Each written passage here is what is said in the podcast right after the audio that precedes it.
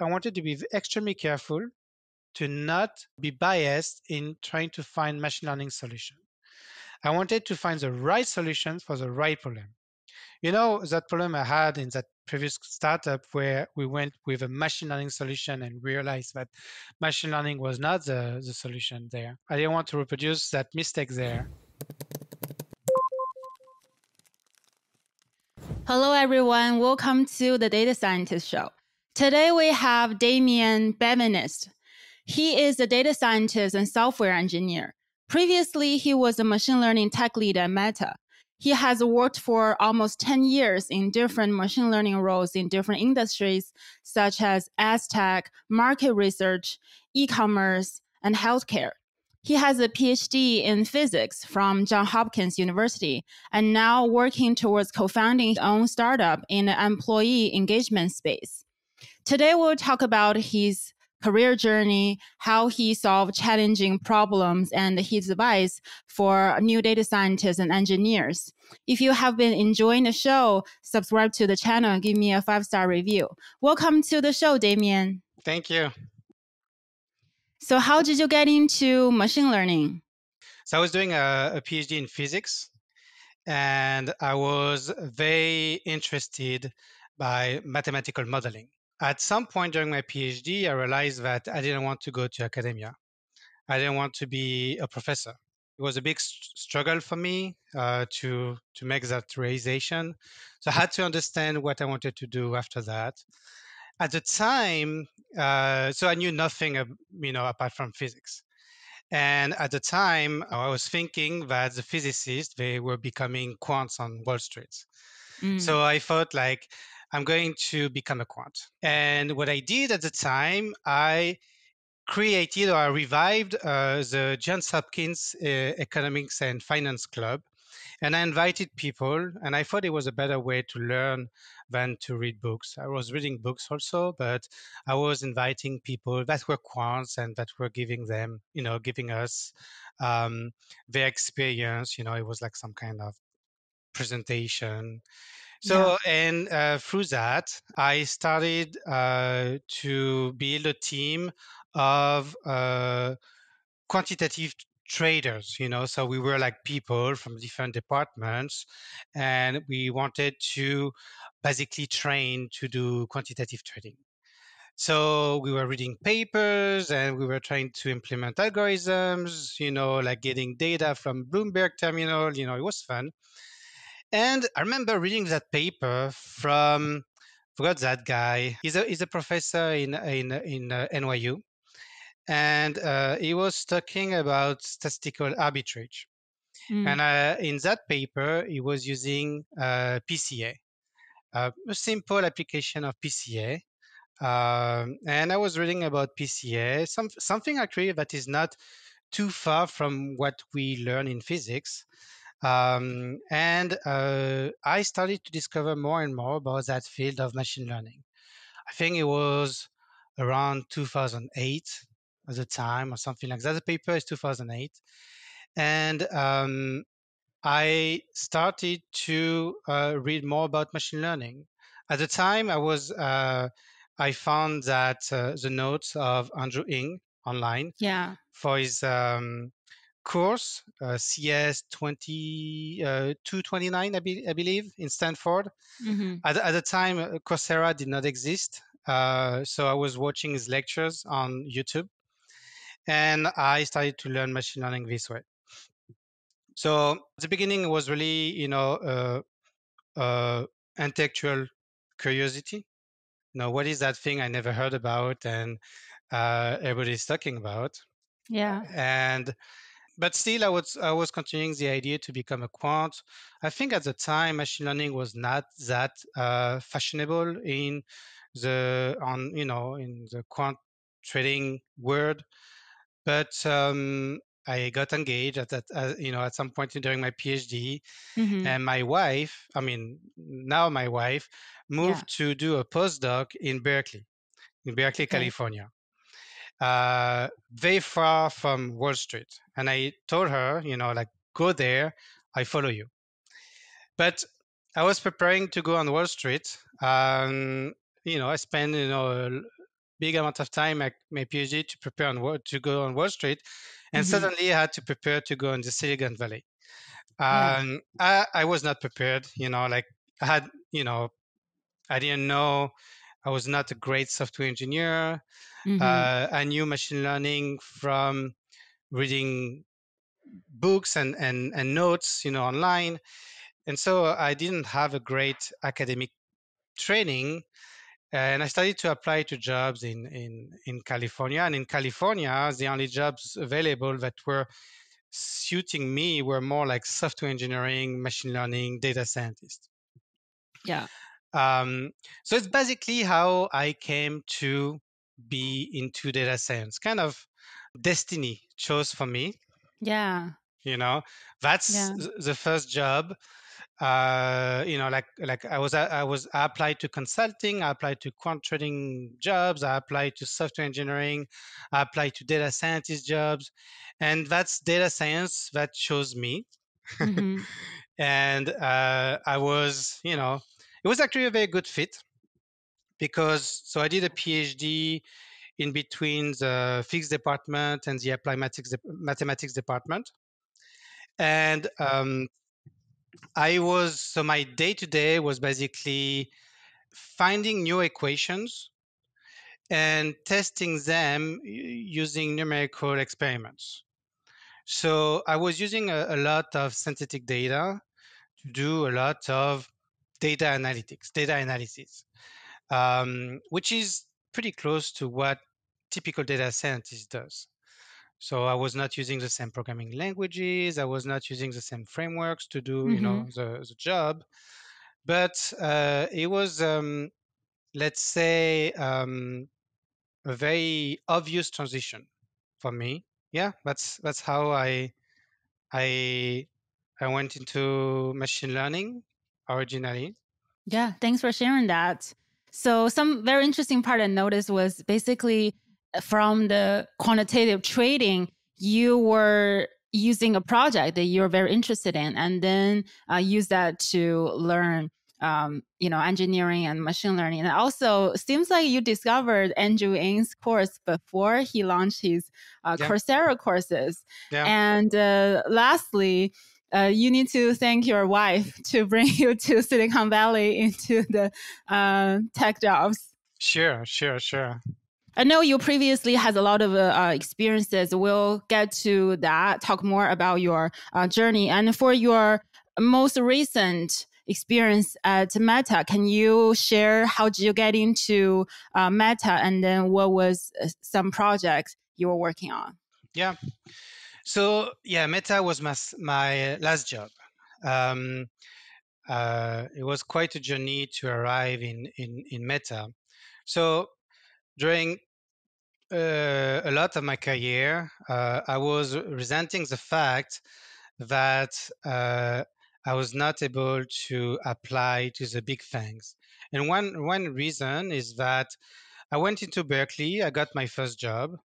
And then my wife got a professor position in Long Beach, California. Mm. Uh, so in LA. In LA, uh, it's the amount of FANG jobs are more limited.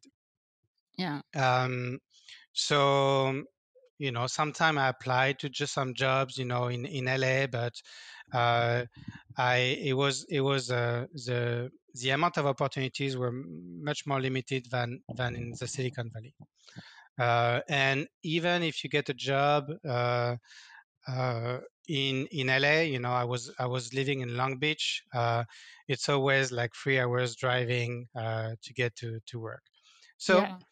during COVID, I understood, I realized that uh, those big companies they were going to have to move remote and I anticipated the fact that they were going to have to um, uh, hire remote, and I, it was starting to be potentially an opportunity for me to apply to those companies. So I remember it was like August 2020, I believe, like you know, well during COVID. I was um, not fully happy in my current job at the time. I can I can come back to that on, on why there you know later, but and I started to prepare um, interviews. So I knew that I was going to interview, you know, maybe a year from now, from that time, and I was just going to take my time to prepare interviews, uh, waiting for those big FANG companies to uh, become remote. Yeah. Um, so I started to read that uh, very famous book on doing the exercise in the book. I was not finding it very useful for me to prepare. And I started to do more LeetCode questions. I basically, you know, uh, started to enjoy having a routine around doing LeetCode. Mm-hmm. And I was really, you know, I started by you know it was it was a it was it, i was not really preparing for interviews. I was just you know setting my mind uh getting getting ready for to to be knowledgeable on the subject. So i was doing LeetCode and you know questions and i was having fun doing that you know. I was uh, yeah. really enjoying you know every day oh i do one question and uh, you know that that was that was a routine. And and i remember in september 2020 um, or maybe a bit later. A recruiter from Facebook contacted me and she told me, yeah, so now we're going remote, like I expected. um, so uh, would you be interested to interview? The position was for a tech lead, which which I had no idea what it was at mm. the time. I was uh, my my title at the time was director of machine learning uh, in a in a startup that got acquired by a bigger company. So, you know, in those small companies, a big title like that is not as important that as in a company like like Meta. But still, you know, having that title, I was a bit uh, reluctant to go back to be an IC. Mm. Um, and not really understanding what was uh, tech lead. I was like, okay, is that is that the right job for me? Is that, isn't there like a manager position for me?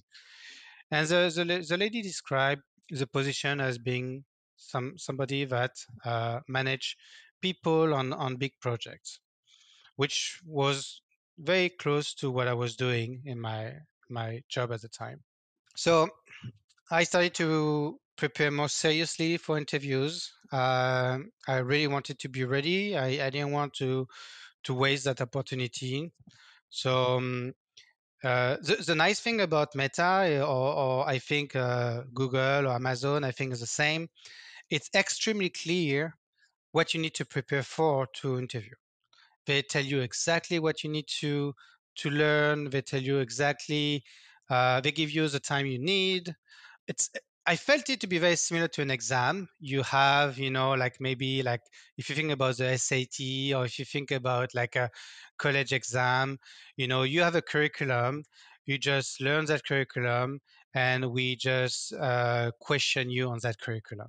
Yeah. Um, and the question is that the, I mean, the, the point is that the people, you know, in college that get uh, 4.0 um, uh, GPA are the people mm. that prepared the most or were the most uh, efficient at preparing for those exams. So that's kind of the idea here, some kind of a exam uh, that is very similar across FANG companies. It's pretty much the same system for Google or I believe Amazon. Yeah. So you prepare for one, you're ready for the others. It's kind of it's kind of nice.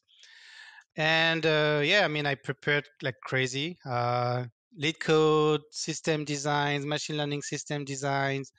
That was basically the sense of of what the interview was about. And I got in. Uh, at the time, I was very excited. Uh, I was very, so excited about the opportunity to to learn from a company that has such a mature uh, machine learning uh, practice. Yeah, you know, like uh, Facebook and Google, they are publishing papers that are of academic level meaning that you know we are advancing the science of machine learning we are advancing the the, the technology you know it's it's really it's really humbling to be to be able to work in such an environment So I I went into the Ads Core ML organization.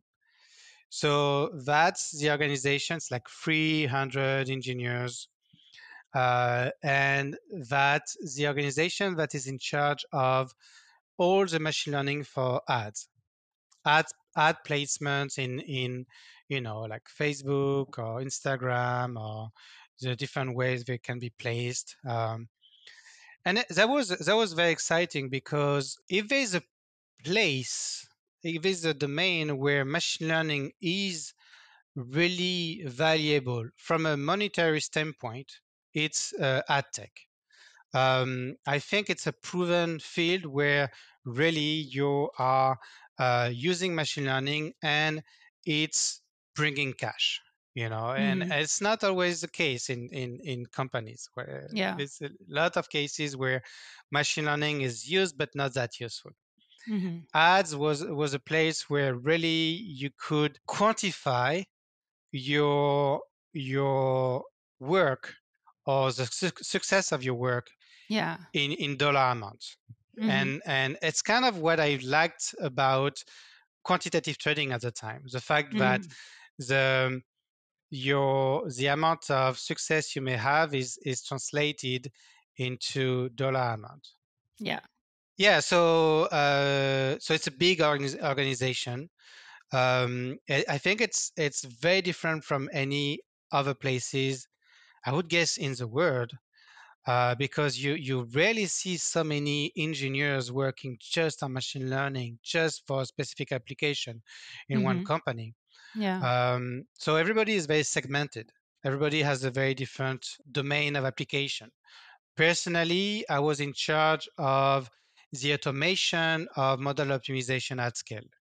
Mhm. So what that means is that we have we had about 500 machine learning models uh, that were in charge of all those ad uh, personalization, and I was in charge of um, what we call model optimization, which you can basically describe as being the, the piece of cross-validating hyperparameters. Mm. You know, like how do you uh, at scale automate just that piece of automating, I mean, uh, uh, cross-validating your hyperparameters. Yeah. In the case of um, uh, ads here, we were using neural networks. So beyond just, you know, typical hyperparameters like L2 uh, uh, regularization parameter or dropout percentage, you know, you have all the architecture. You know, you when you think about uh, hyperparameters in in in a neural network, you need to think about all those continuous hyper, I mean, hyperparameters, but you need to sort of think about the architecture. How do you optimize the architecture such that um, you have the best model you, you, you can have, Mhm. right? And how do you automate that? And how do you make it work across all the different model model paradigm that were existing for, for ads? When, when you think about ads, you know, you think about uh, personalization this way. Uh, it's it's uh, basically matching an ad to a person, right? Mhm. So it's very similar to it's it's it's basically under the realm of uh, rec engine. So the type of machine learning algorithm were rec engines, and uh, you have many different type of model paradigm in uh, in that type of um, uh, type of algorithms.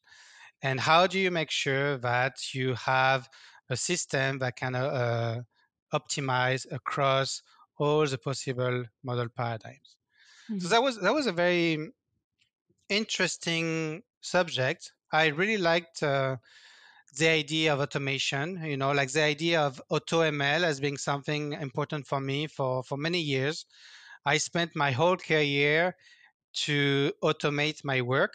You know, to make sure that uh, you know when you start data science, you you spend a lot of time writing code and like to do that specific uh, feature transformation and uh, at the end of your career you know you you want to make sure that everything you do is done at the click of a button so i spent a lot of years making sure that my work was you know already done for me uh, and i could just click a button i would have a, an automation of machine learning development so uh, the, the idea to be able to do that in a company like facebook was was a great opportunity for me um, yeah.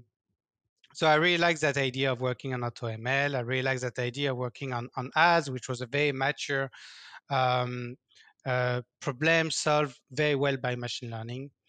Uh, and uh, it's the type of skills that you see nowhere in the world. You know, like mm-hmm.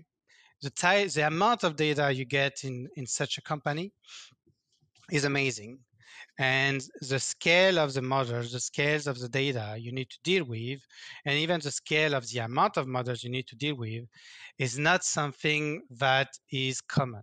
So that was that was very interesting to see how you actually uh, solve for that problem. So I'm yeah. glad I'm glad I got that that learning.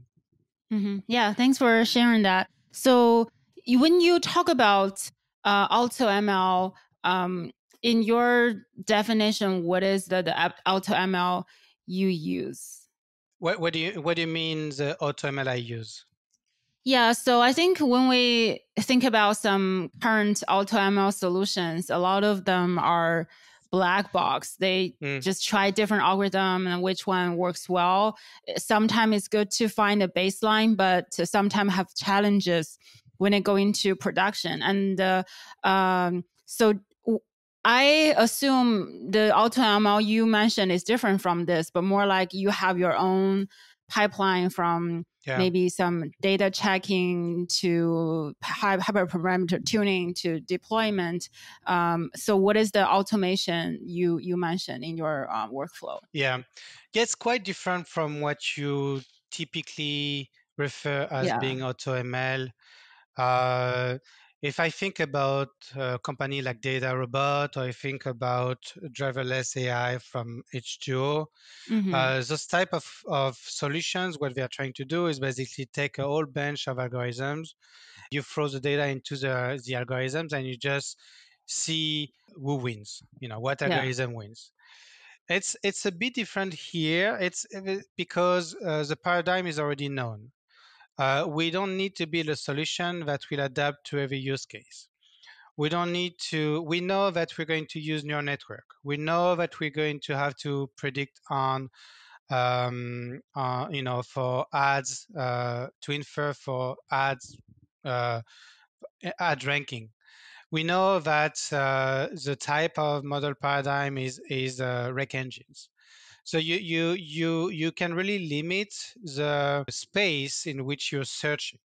You don't need to search the model type. You don't need to search anymore. Am I going to uh, assess a random forest versus a neural network? No, there's not. There's nothing like that. So you need to, you know, you the the the space of the search space is is much more limited. But that means that because it's much more limited, uh, and uh, it's the core, basically, you know, those machine learning algorithms are the core revenue of Meta. You have much more opportunities to actually refine and to try to find new techniques, to find new ways to to model optimize or to maybe uh, joint optimize features with uh, with uh, hyperparameters or you know like what is the best way to um, the best way to uh, optimize uh, the right features how do mm. you optimize on resources because it's a lot of resources so if you want to scale beyond what is already there you need to make sure that you can use smaller models for the same level of performance. So the type of automation here is somewhat different. Uh, also, you want the automation around serving the model. You want to be yeah. able to do uh, to have an automation around uh, A/B testing, A/B testing a model, mm-hmm. uh, and you want to have an automation around uh, deploying that model when the model has proven to work in an online experiment. Mm-hmm. Um, there was a big debate uh, around uh, among engineers on on how do you actually implement AutoML. do you make it a pure black box such that uh, you really move the complexity to the engineering. You know, you really need to take into account everything to make sure that you always have the most optimal model?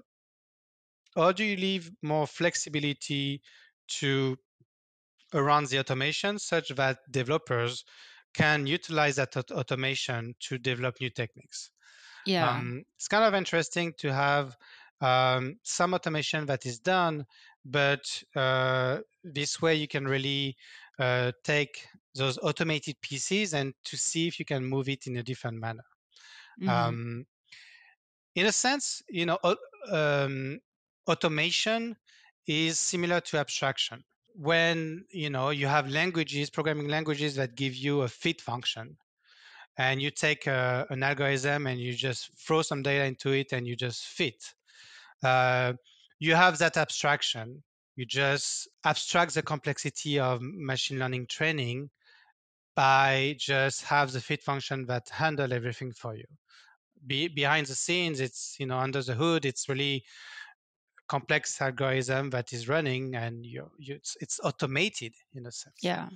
Um, so automation, machine learning automation. You know, if you think about uh, DataRobot, you have a fit function that is going to search across a different search space. Uh, additionally to the parameters space you know, like which is what an algorithm is trying to optimize on.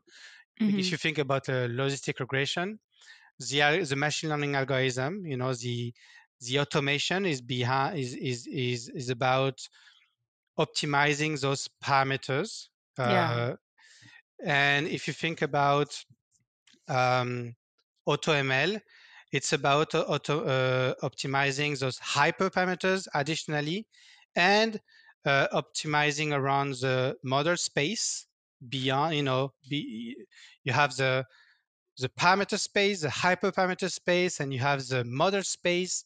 And you know you just want you just have some some system that is trying to abstract beyond just the parameter space mm-hmm. um, when it comes to uh, what we were doing is that how much do you abstract how much do you abstract away? How much complexity do you abstract away in such a way that you still provide uh, enough flexibility to uh, implement novel ideas?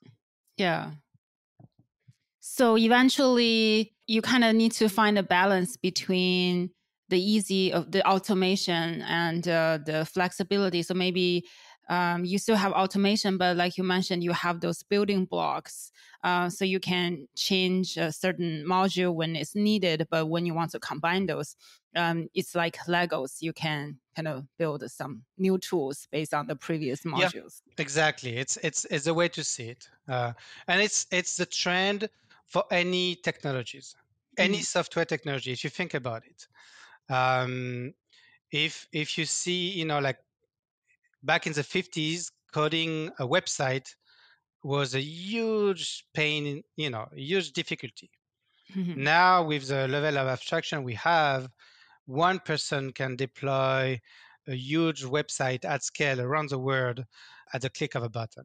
The type of abstraction we have now for the different software technologies have really helped us um, uh, you know, go over some some complexities. Yeah, Thanks for sharing that. And uh, previously, you also mentioned the model paradigm. What do you mean by model paradigm? So let me, and I'm not sure I can develop too much, um, but when it comes to rec engines, um, rec engine. When I think about rec engines, uh, I think about um, that uh, competition, Netflix competition that happened Mm-hmm. Tell, tell, me if I'm wrong. I think it was 2010. Um, so 2010, there was this competition around recommending um, uh, uh, movies to users. And uh, if I remember correctly, the the first the winner of the competition was a huge ensemble of different yeah. machine learning model that was really not practical to use in production. Right. But the second, uh, the second uh, in that competition was that latent matrix factorization algorithm that is a simple linear model that was able to recommend uh, a, a, movie to a user. And it was it was very simple, and it was somewhat. I, I don't want to state too much, to claim too much, mm. because somebody is going to tell me no, it's somebody in the 80s that did that thing. But uh, yeah. I believe at the time it was pretty uh, novel way to to do to solve that problem. Mm-hmm. So, what is uh, latent matrix factorization? It's basically uh, two matrices that uh, you take a product of and you uh, get an inference, you get a prediction by doing that uh, by by, see, by by seeing what is a result of a product of a dot product of two matrices. Those two matrices they share a lot of similarities to uh, what we call an embedding in a neural network. An embedding in a neural network is basically a matrix. And uh, instead of doing a, a dot product, uh, you, you, you can uh, have more nonlinear interaction created between those two embeddings. And this is the birth of, this is, you know, the basis for foundations for the, the more actual uh, rec engines right now. Mm-hmm. Basically, have an embedding that represent users, and you have an embedding that represent items, like for example, ads or movies or or maybe Google queries. Oh, I mean, um, web page. You know, you know, when you think about Google Google search, you just try to predict if a specific user is going to like uh, to like a specific item. So when it comes to model paradigms, there are many different ways to uh, build uh, nonlinear interactions between those two embeddings. Mm. And the different model paradigms come from uh, those different approaches. Uh, you will find the mix of expert type uh, paradigm. You will find the two tower or multi tower type paradigm. Right now, like uh, the, the actual different paradigms are not are not in my mind, but you have different type of ways you could build interactions, build non-linear, mm. build non-linearity, non-linearities between the input and the output, and yeah. that's what you know lead to those different paradigms, mm-hmm. different type yeah. of architecture, basically. Okay, got it. Thanks for sharing that. And so you were at Meta for um, a year. What was it like to um, work there? What was the culture like? So I can, I can tell you right away that um, I truly hated working at Meta. uh, and I want to be careful when I say that because that was my experience. Yeah. Uh, I know that many other people don't have that experience. Uh, it's a 70,000 uh, people, company. Mm-hmm. Um, it's you know you have a huge array of different feeling about the culture and the work. Mm-hmm. So I can only talk about my experience. Yeah. Um, so first of all, um, I was remote, where my team was not, and I think that created some kind of uh, you know, I was I was I felt pretty isolated. Uh, I didn't have that connection with my team in such a way that they had it uh, prior to me being hired or even after. That led to, you know, some isolation. Mm. Um, they, there is a culture around uh, productivity. Um, so basically, there is a system to uh, assess people based on their productivity. Mm. And you need to quantify your productivity. Mm. And it's a very stressful place. I mean, it's very stressful, uh, it creates a very stressful environment. Yeah.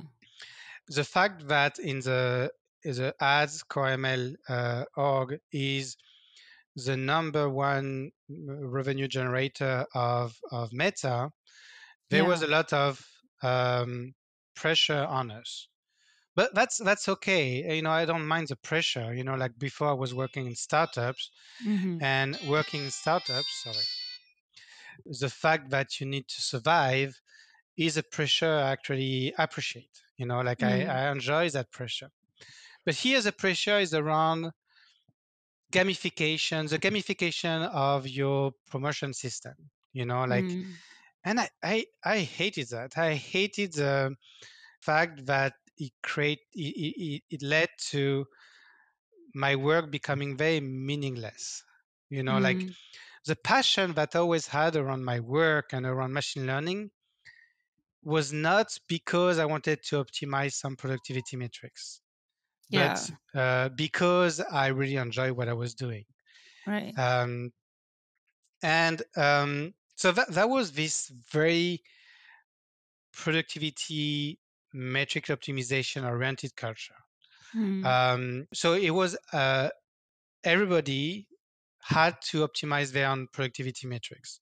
So it's a very individual uh, system. It's not at the team level. It's not at the org level. Well, you know, there's some metrics you know people are looking at at different uh, scales, but for different people, you know, they have to optimize their own metrics, Mm. and it generates a very individualistic culture. You know, a culture where everybody is thinking for himself. That was that was tough for me because I was coming from a place before where I felt my team was my family. You know, like I really, really liked my team previously, my previous Mm. company, and suddenly I, I was in a team where um, social aspect, you know, the the the the team spirit was very weak, and it Mm. was it was tough for me, especially uh, being remote.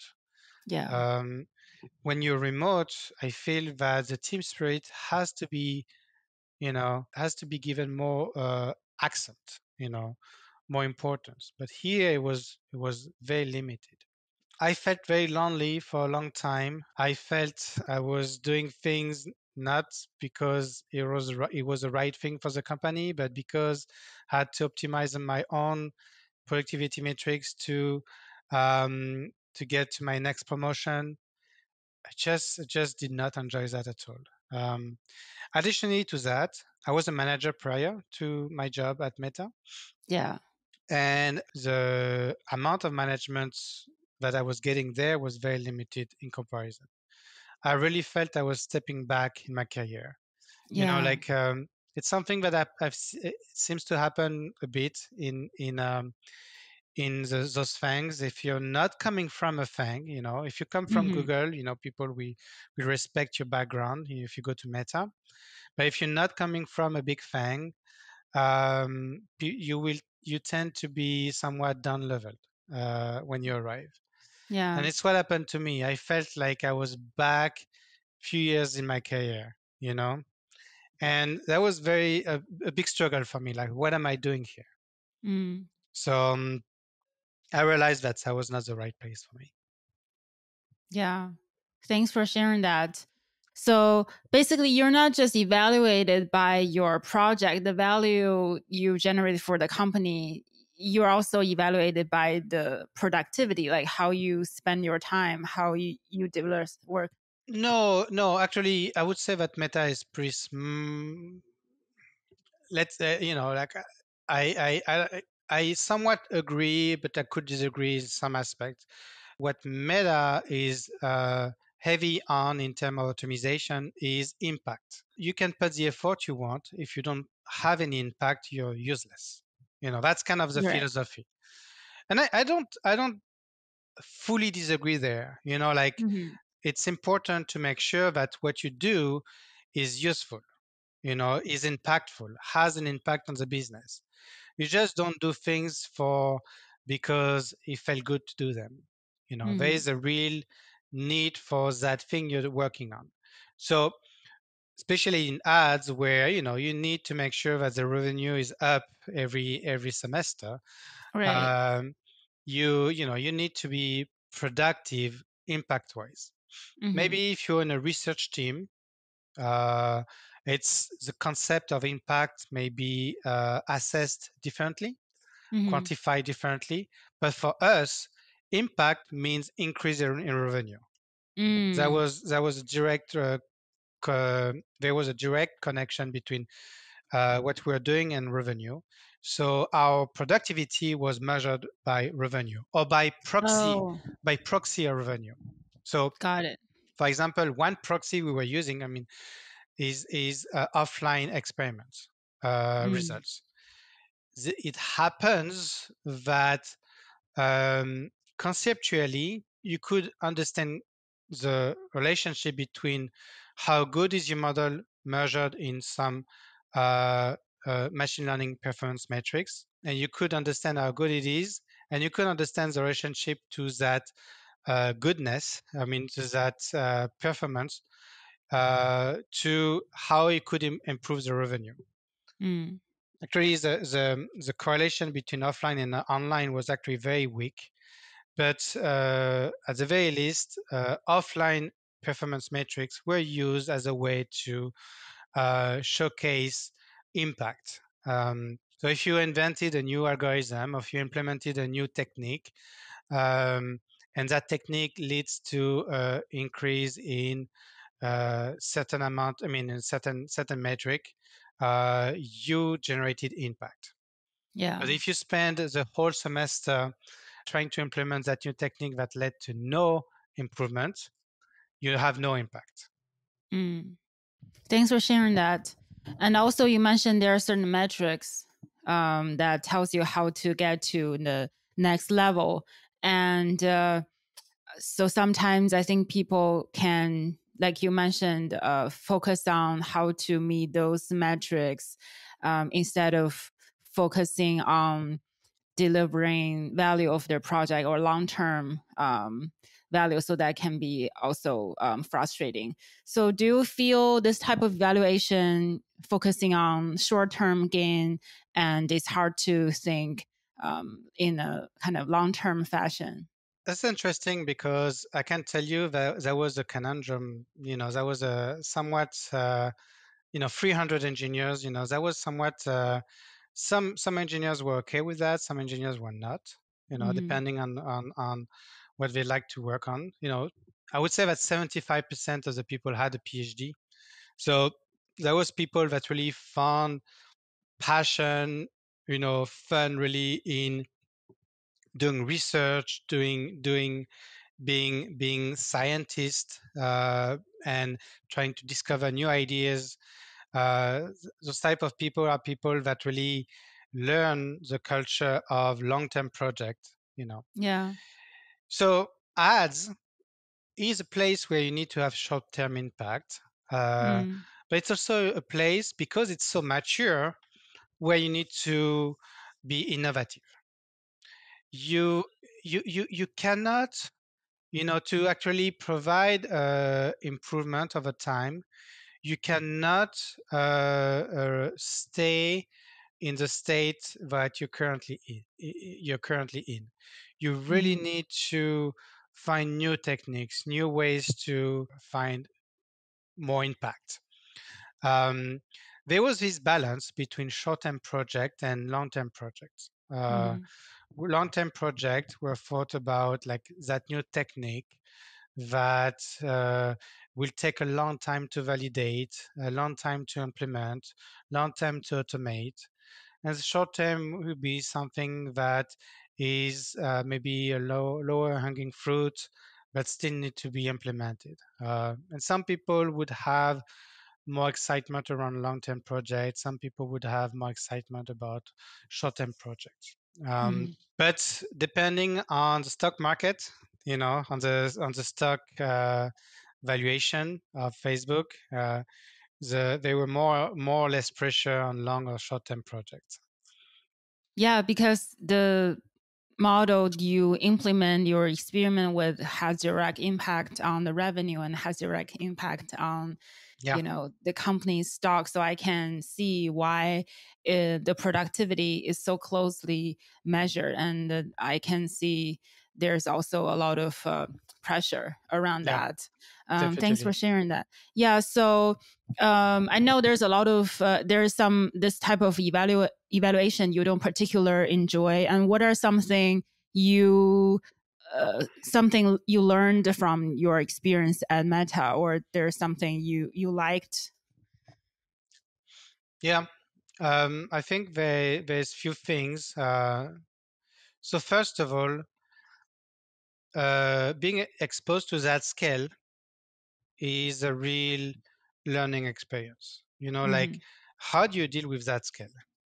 How do you deal with being able to show an ad for uh, I'm not too sure how, how many many daily users we have, but uh, there's three billion users that receive ads on Facebook. How do you deal with that scale? The, the, the understanding. So you see, I was exposed to the theory of how do you deal with that scale by Mhm. studying things like system design. Uh, how do you actually scale to those type of um, uh, numbers? Uh, you you can learn about it theoretically. You know, like meaning Mhm. like how trying to predict, trying to quantify how many servers you will need uh, to predict uh, if to, to to quantify if you will need uh, uh, how how fast things need to be. You know, like you can you can you can somewhat put everything on paper, but how is it really implemented?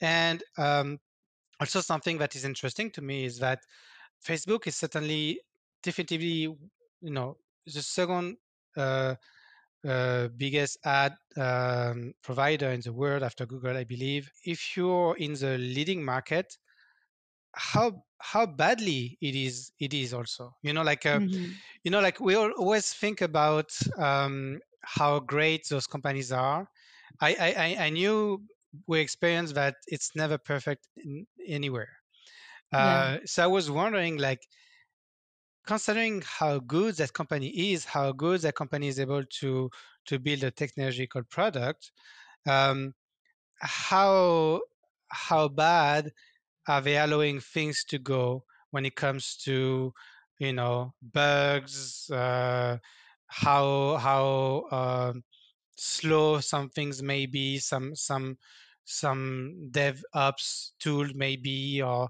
you know like i was interested to see like to what level of imperfection you can go when it comes to implementing such a system to still be you know in the leading leading the market in the domain. That, that was somewhat Mhm. interesting to me. So being able to see that scale, that was that's an experience that happened. I think. I think nowhere else apart from you know the the five other big FANG companies. Uh, so that's that's a real you know it's a it's an exper- it's an experience that you you cannot get by working in a startup or something like that. Yeah. So, so this is great. There's also something I've learned about myself. I think that was very important. Mhm. Um, I mean, meta for me is a very important experience for me to understand who I am, you know, in a sense. I've worked in startups, small companies, I work in bigger companies. Uh, I worked in always very immature on the machine learning side companies. I mean, Meta was definitely uh, the type of the level of maturity I've, I've worked I had in, in Meta was nowhere nowhere close to what I've experienced before. Realizing that working in a company that is for many people the dream company and that I don't like it uh, was was actually a realization for me Mhm. that I need I needed to do something else. You know, like I needed to I needed to find uh, my own a, a different path. You know, like Mhm. like I said, you know, I always resented the fact that I could not work in such a company. Yeah. And I always thought that, so I, I never was like extremely, you know, happy in my career. You know, like I always was disappointed in some some job or another. Um, uh, some job, good jobs, some less good jobs. You know, and uh, I felt like this is it. You know, this is uh, when when I get in when I got into Facebook, I thought like this is the company I'm going to stay in until I retire. You know i will i will make a lot of money and i will be that would be that would be it Yeah. um and when i realized that even in that company that is supposed to be the dream company for everybody i'm not Mhm. happy uh what am i supposed to do in my life you know like i was somewhat lost i was like what what what sh- what is there what what remains for me to be done to try to potentially potentially be be happier in my career so it's where i felt that um maybe the only thing that i didn't try was to create my own company Mhm. um and that was a that was a big um revelation for me to go in facebook Mhm. because really Yeah. before going to facebook i felt okay my job title was director in machine learning. The next job should be maybe VP in machine learning. The next job would be I don't know, uh, you know, CTO, or whatever. Yeah. And I would go from shiny title to shiny titles, you know, Right. and uh, I would increase my salary. Um, I was thinking that I would go to Facebook and I would just, you know, be safe there, you know, Mm. not not too much risk of layoff there um, and I would just have you know comfortable uh, uh, income that would allow me to to be happy later. Mhm. And then when I realized that uh, that's not for me, uh, I thought like, okay, let's change completely what I thought I was going to do, and let's try to build to build my own you know, my own company. hmm Thanks for sharing that. Um, we are going to talk more about what your current company um, is working on. I think a lot of audience probably are, are curious. So we're going to talk about that later. And now let's go back in time in your career. Um, and uh, thanks for being very um, transparent about your experience at Meta. Um, so previously, um, you worked in a startup. You worked on a lot of uh, different projects. What is one project that uh, has shaped your career? So there are different projects that shaped my careers, I would say. Um, there's different transitions I experienced in my career. Mhm. I think I would. I'm thinking about two, you know, one, two, or three projects here. The first one that I'm thinking about really, it's not really the project itself, but more the job. I was two years in in my career. I had like two previous jobs before. It was when I was at Bluestem. So Bluestem, I think, went bankrupt right now. It was an Mm. e-commerce. Yeah. That was interesting because we, they, it was a, a, a company in um, forgot which state. Uh, I need I need I need to to check again. But um, they created an antenna uh, in in LA for the data science team.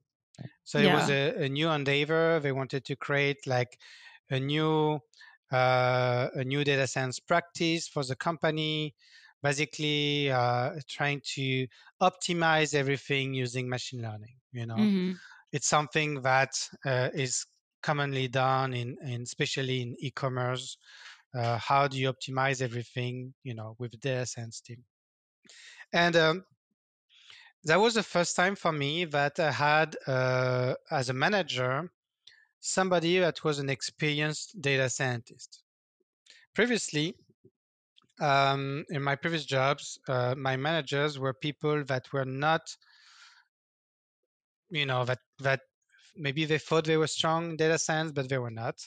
Mm. Um, but here, it was somebody that has really that experience training ma- machine learning models, putting them in production. He had a PhD in stat, so he was pretty educated on, you know, like the underlying uh, intuition around the data and and Mm. maybe um, maybe mathematics of some some of the, some algorithms. So it, it was it was a very good experience for me. Um, so having that mentor uh, and we were a team of data scientists. Like everybody had a PhD. Um, everybody pretty strong data scientists, so we could really learn from each other. Yeah. Um, it was it was a great great experience to be able to work in that environment. To basically Mhm. have an actual data science mentor. Not, not to be told what to do, but to understand what are some constraints maybe we should follow, best practices we should follow to uh, to just work, you know, around data science. So I remember we we worked on a project for was for um, marketing campaign. Mm-hmm. So that specific company was sending catalogs to people. You know those annoying catalogs you receive in your mail. Yeah, uh, so many. that was that was you know we were we were we were part of the problem. Yeah. Um, so you're not just pushing the ads on my Facebook, Instagram account. You're also sending the catalog in my mail. Exactly. Exactly. You're in all the ads space. so we were we were sending. You know, we were basically. Um, we wanted to optimize marketing campaigns, mm. uh, and so we wanted to personalize who you send a catalog to, right? Uh, based on some data we would have about the different users what was interesting about that that uh, project for me was that uh, it was, I think, the first project we worked on when I was at, at Bluestem. We set up the work in such a way that we all worked on it. Like we were um, at the time four data scientists plus ma- ma- the manager, uh, and we basically all set up the, the process in such a way that we were kind of competing against each other. Mm. The, the, the, the, concept of competition was not like, uh, um, you know, established. You know, it was just like, uh, it, it, was just induced by the way we, we, we worked uh, together. But basically, uh, we tried all to solve the problem in our own ways. And uh, we could quickly see how much performance somebody else could get, you know. Uh, alongside that quick feedback from you do something, you, you do somebody else do something, and you see who kind of outperforms the other. We we had the manager that was really imposing a, a rigid framework around the way we were developing models, meaning that give um, data to a data scientist uh, a junior data scientist, that, that junior data scientist could spend two years trying to develop the perfect model and mm-hmm. never never deploy anything. Uh, here, the the the game was uh, time boxed. Uh, we time boxed everything, and uh, there was timelines that we had to follow to make sure that we were providing value at some point quickly to our users may have been suboptimal, but the idea was that we wanted to we want to make sure that uh, we quickly get something in production. First of all, to uh, test the production environment, the production systems, mm-hmm. and to uh, generate value to our users as fast yeah. as possible. That was that was very interesting um, uh, experience for me because I think that was the experience, the job experience or the project experience that made me a data scientist. You know, like the data scientists that care about the user, mm. the data scientists that care about timelines. I was not anymore that PhD student that had years to get a project going. No, I was I was somebody that had to produce something quickly uh, for customers also it's where i started to understand what works and what don't work. Uh, mm-hmm. in, when you try to uh, be quick in uh, developing a machine learning model.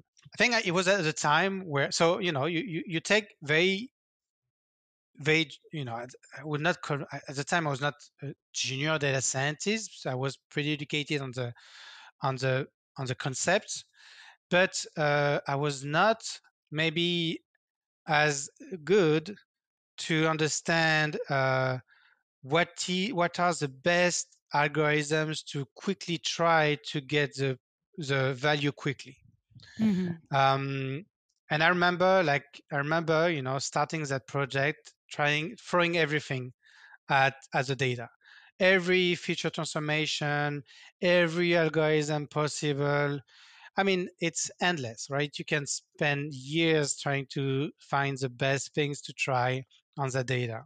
Yeah.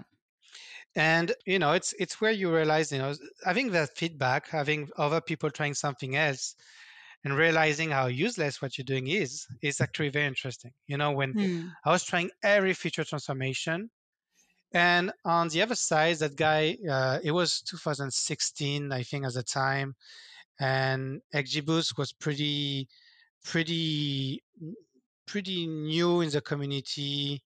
I mean, it's a 2013 algorithm, 14 mm-hmm. algorithm, so it was not that fashionable at the time.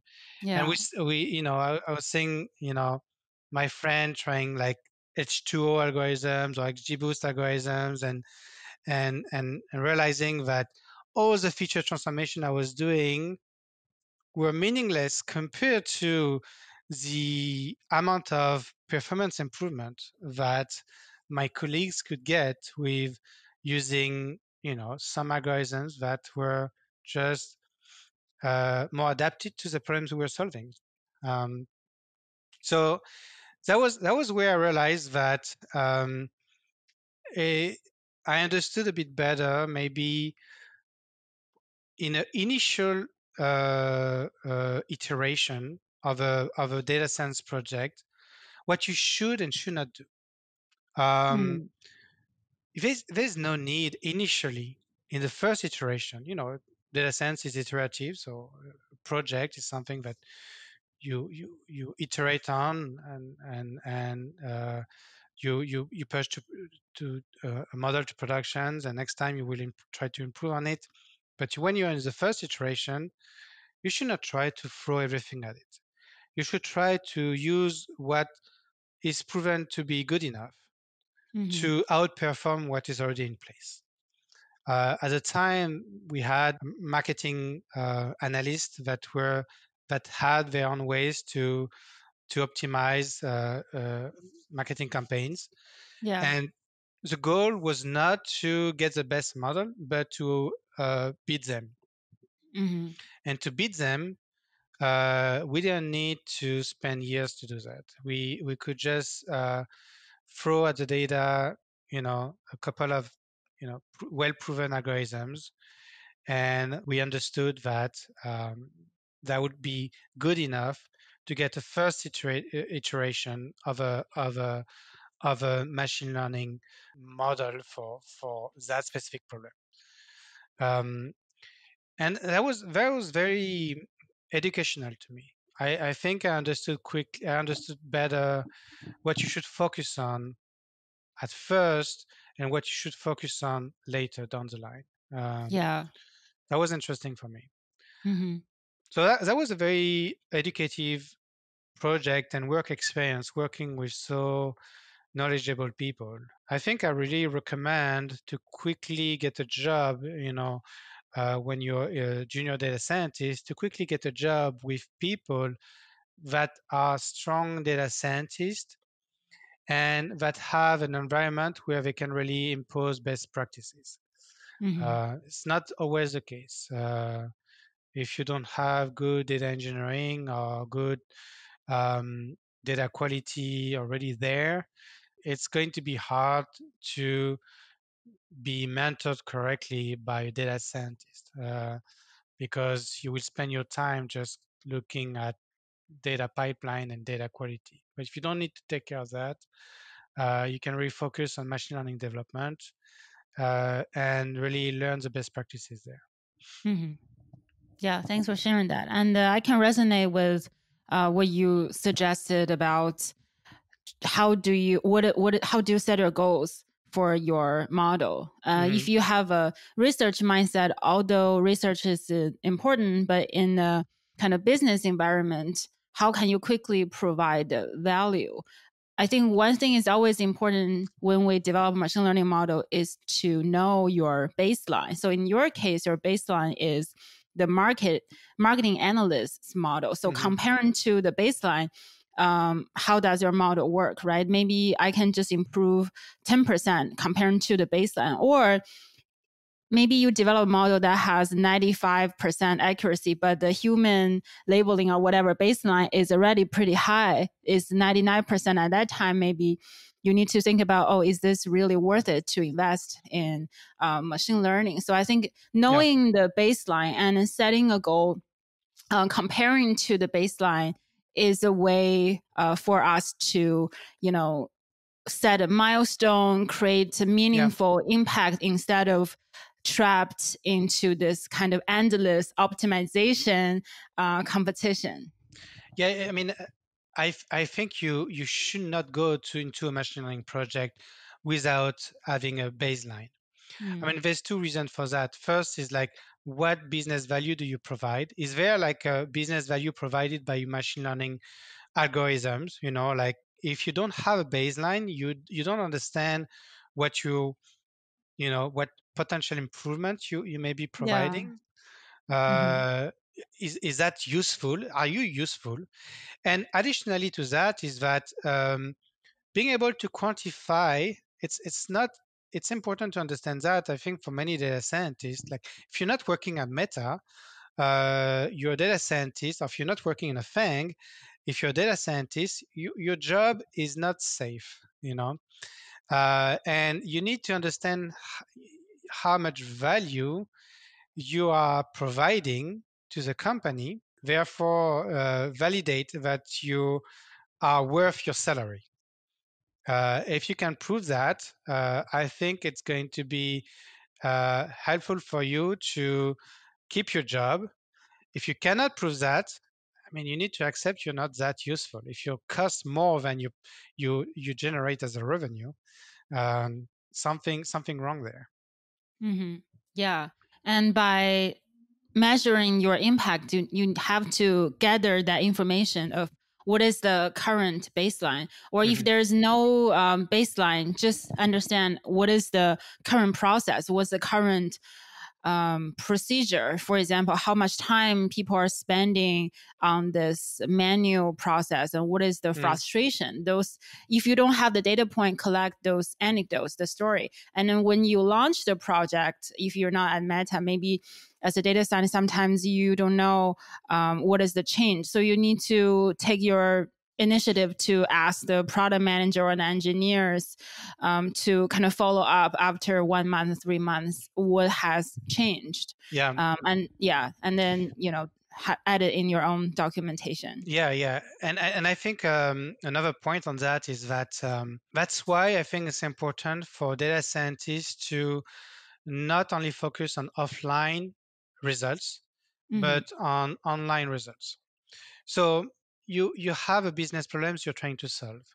You're usually providing a machine learning solution that is trying to solve a proxy problem to the actual original problem. You know, like um, uh, there might be different ways to solve for marketing campaigns. There might be different ways to solve for customer attrition or something like that. That than a machine learning solution. So you're providing a machine learning solution. That solution may not be optimal to the problem you actually try to solve. Um, so it's actually important to understand uh, how that solution is providing value quantified into uh, business metrics. It's important, you know, like a, uh, in machine learning, we care about R square, we care about we care about AUC, uh, you know, cross entropy, and those kind of metrics, they are not uh, meaningful business-wise. Yeah. Um, so a 10% improvement in some AUC may be completely meaningless uh, when it comes to the business metrics you're trying to mm-hmm. optimize. So it's very important to go to look and get your hands dirty in trying to understand uh, how much of business metric you're actually improving yeah. But that's why it's important to have you know to go beyond just machine learning development. Uh, you need to understand your your customers your, your users. You need to understand uh, production environment. You need to understand how much value you're providing to your users. And you need to really be curious about that to be a good data scientist i believe. Mm-hmm. yeah. And uh, you also mentioned you time box everything. Is it a way for you to uh, remind yourself to kind of focus on the goal, the customer, the product? Kind of. Um, I think. I think um, it's it's a it's about it's about um, getting away from what is tempting to do in machine learning. Mm. Uh, it's tempting to try to optimize forever your models. But um, I think it's very important to come back to the bottom line. You know, what are you trying to solve, and uh, who are you trying to solve that for? And and you know, like take into account context. Like, you know, if you work in a public company, uh, you have quarterly. Re- I mean, you have uh, yearly reports. Uh, you have quarterly reports. Uh, so you need to provide value uh, in a short term as, as well as long term to validate your, your own use, uh, you know, to, to make sure that you prove you're useful. So mm-hmm. there's, there's this kind of thing. You cannot be that type of person that is disconnected from the context, the context of customer, what you're trying to solve, and the context of your own job, uh, how it's perceived by leadership. Yeah. So um, you need to deliver value quickly. Uh, first, because of customers. And you need to deliver value quickly because you need to prove that you're actually useful to the company. And you need to work across teams.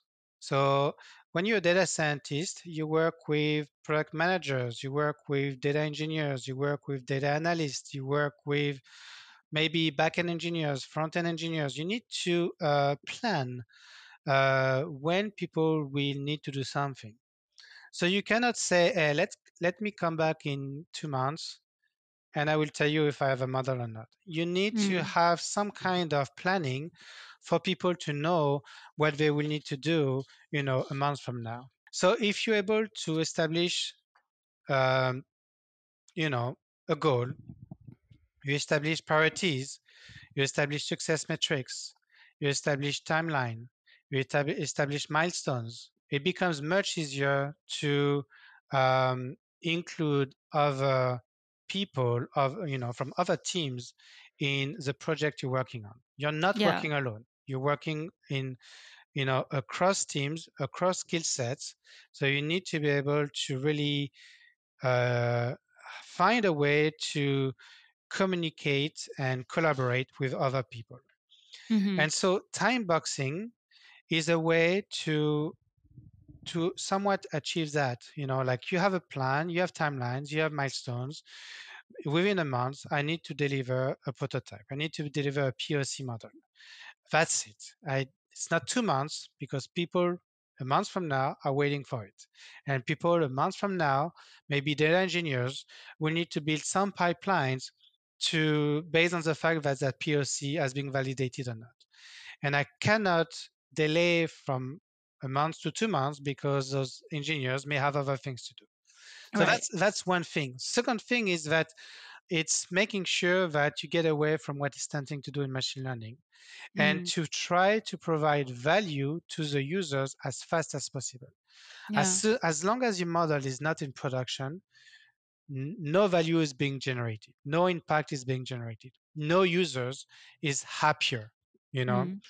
Mm. Um, so you need to, you know, if you have something that is slightly better that is already in place uh, and it's generating value, you need to have that thing being productionized quickly because uh, that value will only be I mean, being being being uh, seen or felt if the model is in production. Mm-hmm. So time boxing, you know, like like understanding what is machine learning development.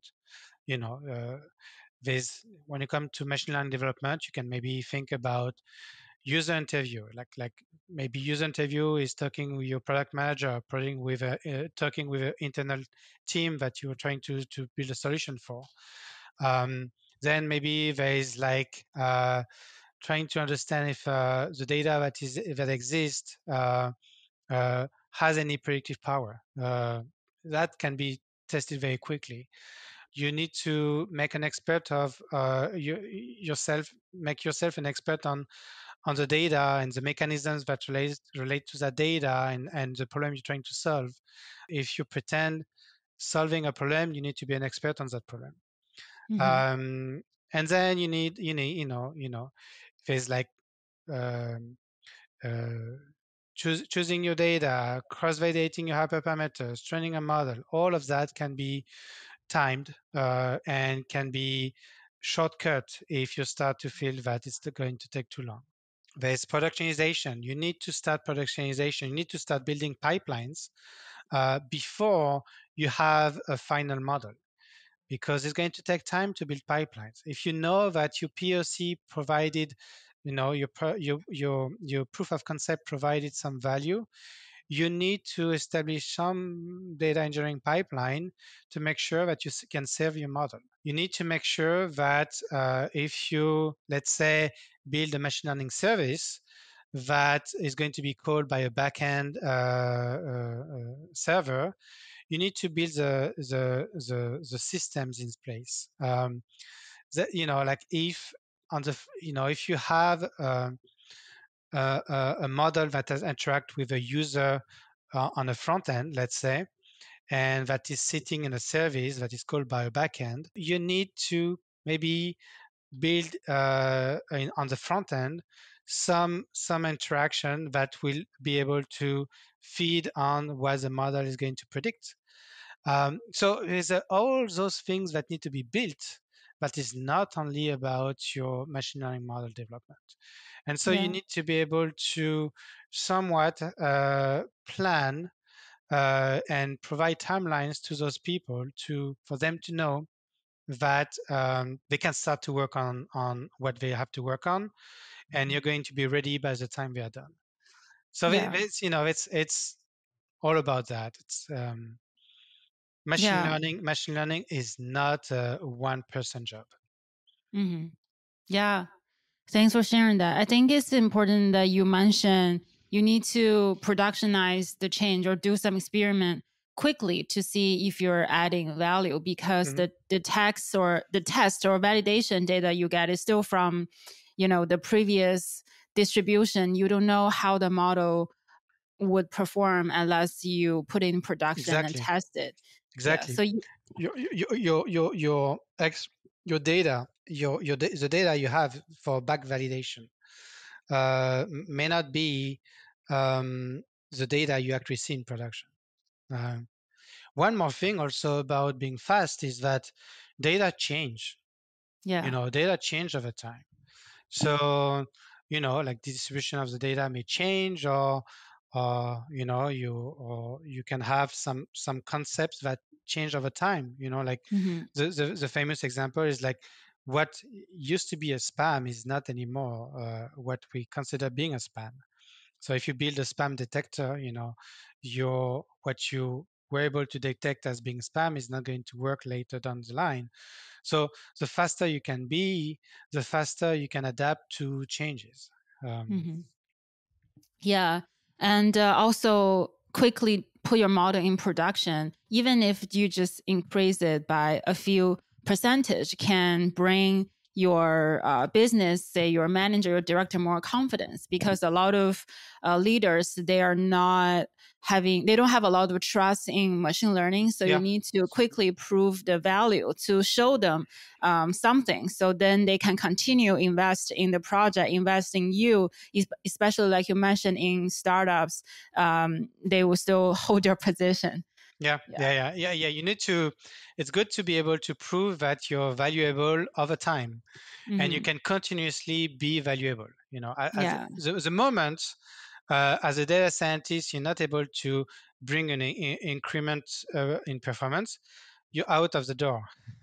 so you you need to. It's good to to keep some some value under the hood for later down the line. Um, so yeah, it's uh, it's important to do that. There's also something that is somewhat important. Um, if you start to try many things at once, uh, and you you you deploy the, the latest version of your model, you don't really know what what uh, among those things you tried what really brought the most value. So mm. it's quite interesting to be able to be to, to to say, okay, I'm going to try that technique. I'm going to try that that one feature transformation, and I'm going to test it in production. And that one feature transformation, you can directly associate that transformation to a specific uh, improvement in performance. And that um, is important because you will be able to tell, oh, that feature transformation is very important.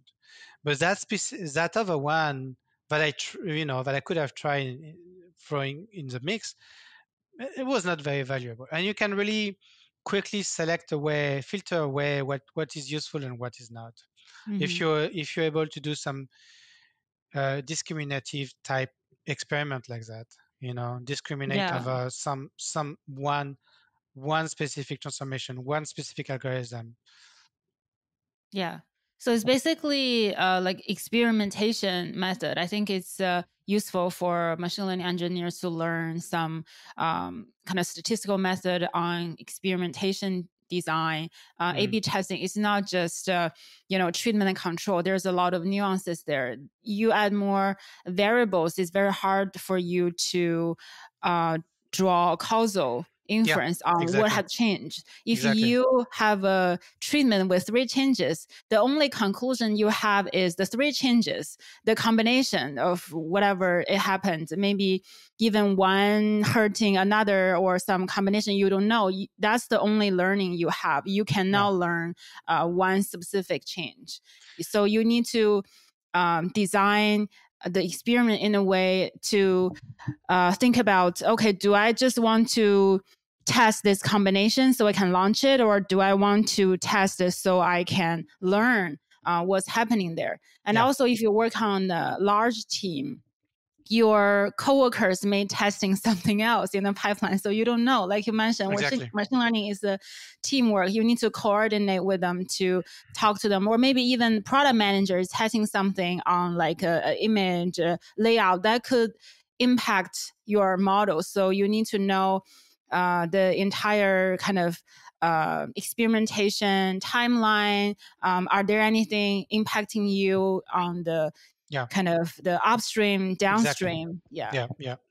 I, I, think at Meta we were pretty good on that. Um, the fact that it was a very mature practice of machine learning, we could really have some strong, uh, good practices around A/B testing things. Um, because you know there's a there's, that level of maturity. The, the the the the thing you can the only thing you can try remains very refined stuff you know are very re, things that really refine what is already there. It's hard yeah. to really completely change everything. Right. um, and so you you kind of try that new thing and you a-b test against you know what is already there. You know you have your challenger and you test against your your champion and uh, i thought i thought it was um it was it was uh, well done because if you think about the scale at meta and when you you realize that you have you know so many models just for ads you have 500 models right? Yeah. If you find a, a technique that maybe process your feature in a way uh, that is very valuable maybe the feed team can use it maybe the other people in ads can use it. Maybe in other in other part of meta you know people can use it. So um, being able to quantify that a specific improvement i mean a specific improvement is is is led by a specific tech, new technique um, is good to be able to propagate that uh, successful technique to other place. Mm-hmm. yeah. Thanks for sharing that um, and uh, what is the some challenging project, the most challenging projects you have worked on? First of all, I always felt that my projects were always challenging. If I if they are not challenging, they are not fun, right? Mm-hmm. Uh, but there there was this one project uh, that I think defined me a bit, uh, uh defined why I'm a bit better way. I mean, where I am now. When I was so prior to to to Meta, I was at Sense 360, which was a, a small startup that was selling data products on market research. At the time, we were trying to raise a Series B, uh, and uh, we were selling data products, but the feeling from investors were that we didn't have a secret sauce. I mean, we kind of had a secret sauce, but they felt that they were missing some level of complexity in the way the data was provided that was easily, uh, so because of, of that lack of complexity, it was easy to reproduce uh, what we had as a company. So the next person that decided to do the same thing, the same product could easily do it because we didn't have like a secret IP, secret sauce. And so there's a feeling uh, always, especially around ser- between Series A and Series B, uh, that machine learning is going to provide that level of IP, that provide that level of, of uh, proprietary algorithm that will be good enough to make it difficult to to be to copy uh, what you provide as a service. So um, we wanted to build a system, uh, a platform that we're going to provide uh, more relevant information, the relevant information to the people that were looking at the data. So instead of showing every piece of data that could be available, we were just, you know, at the top showing the relevant data, the data that is relevant for that person at that point in time to make uh, uh, efficient decisions. So in terms of market research, the efficient decisions are how do you lead your maybe marketing campaigns, what type of group of people you may want to target, you know, mm-hmm. like maybe what region you want to target, etc. So at the time, the idea was that machine learning was going to be the way to provide the relevant information. It was somewhat novel. I mean, it was somewhat taking it to the next step for me because I was a manager at the time and I was managing people that were very strong data analysts, like people that could write amazing SQL queries, but not strong software engineers, not strong data engineers. Those were the people that had to be that product. and that's mm-hmm. it you know you're, you're a startup you don't have more budget you know you don't you cannot hire more people you have a very limited amount of, of resource so here's what you have to build what we want and it's challenging in the sense because definitively uh, that team was not the right team to build that tool. In Meta, it would have been completely different. But in a startup where this is a team that is in place, this is what needs to be built, this is how it has to be done. Yeah. So that was a, taking it a step beyond for me because not only there was a machine learning piece, but there was um, the whole data infrastructure that had to be built. I was not taking care of the front end, but uh, we were we had to really build that whole system that was providing the relevant information. So basically take the data that is already in place, massage it, and put it back into the system in a, in a format that is usable to be shown as being relevant. The machine learning piece at the time was uh, explanatory machine learning. So basically, uh, I mean, it was just concept wise, it was what we were trying to solve. The problem was that we had some time series. One time series, time series was sales uh, numbers. Mm-hmm. We had sales numbers of different companies. And uh, we had um, market re- research metrics like that highlight customer behaviors. Like for example, how many people bought uh, things in for that brand in in in credit card versus cash, or what was the foot traffic in that specific uh, shop of uh, that is uh, maybe a McDonald's or maybe it's Burger King. So we had to understand, you know, we had all those market research metrics like that uh, where we could understand the behaviors of, of users and the idea is that uh, how do you use those market uh, uh, research metrics to explain revenue? So basically, it's like how do you ex- you you match revenue? Uh, how, how how do you match those customer behaviors to revenue? Because revenue is a bottom line for any company. So it's the only it's the, the thing that you care the most. So if I give you some foot traffic metrics, uh, how much should I care about it when it comes to my bottom line? Like, mm does that influence, you know, is that change in foot traffic influence my revenue? That's that's what matters. So we use machine learning to basically understand the relationship between those uh, market research metrics and the bottom line uh, revenue. Mm-hmm. So basically, machine machine learning was just a way to learn the functional relationship between some time series and another, mm-hmm. uh, which is what machine learning is good at doing. Like supervised learning is functional approximation. You know, the definition of supervised learning is functional approximation. How do you take mm. a set of inputs? You have you you can predict an output and what is a functional relationship between the input and the output. It was not even for inference. We were not predicting anything. Uh, we were just trying to understand the functional mm. relationship. Yeah. It was assuming that the functional relationship was not known. Yeah. Which we realized later it was. Um, so that made machine learning at, at some point useless. Uh, but originally, we started with the idea that we had that machine learning core that were learning the relationship between a set of time series and uh, output time series. Mm-hmm. And um, we had to build a whole um, data infrastructure around that. So we had Airflow pipeline that was connecting to Redshift uh, database, and we we had uh, all that pipeline that was really built just to feed that machine learning model. And the challenge were really about getting everybody productive on that code base. If yeah. you think about people that are strong in SQL, it's not clear that they're going to be strong at being uh, productive on mm-hmm.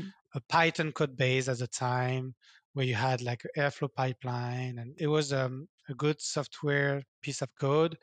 It was an interesting challenge to train people to make sure that they were efficient on, on that on that code base. Mm-hmm. Um, and I think for me it was interesting to, as a challenge, to coordinate with product manager, uh, other engineers that were building the uh, a backend server and making sure that whatever we're building was uh, good, uh, aligned, you know, with what they were building.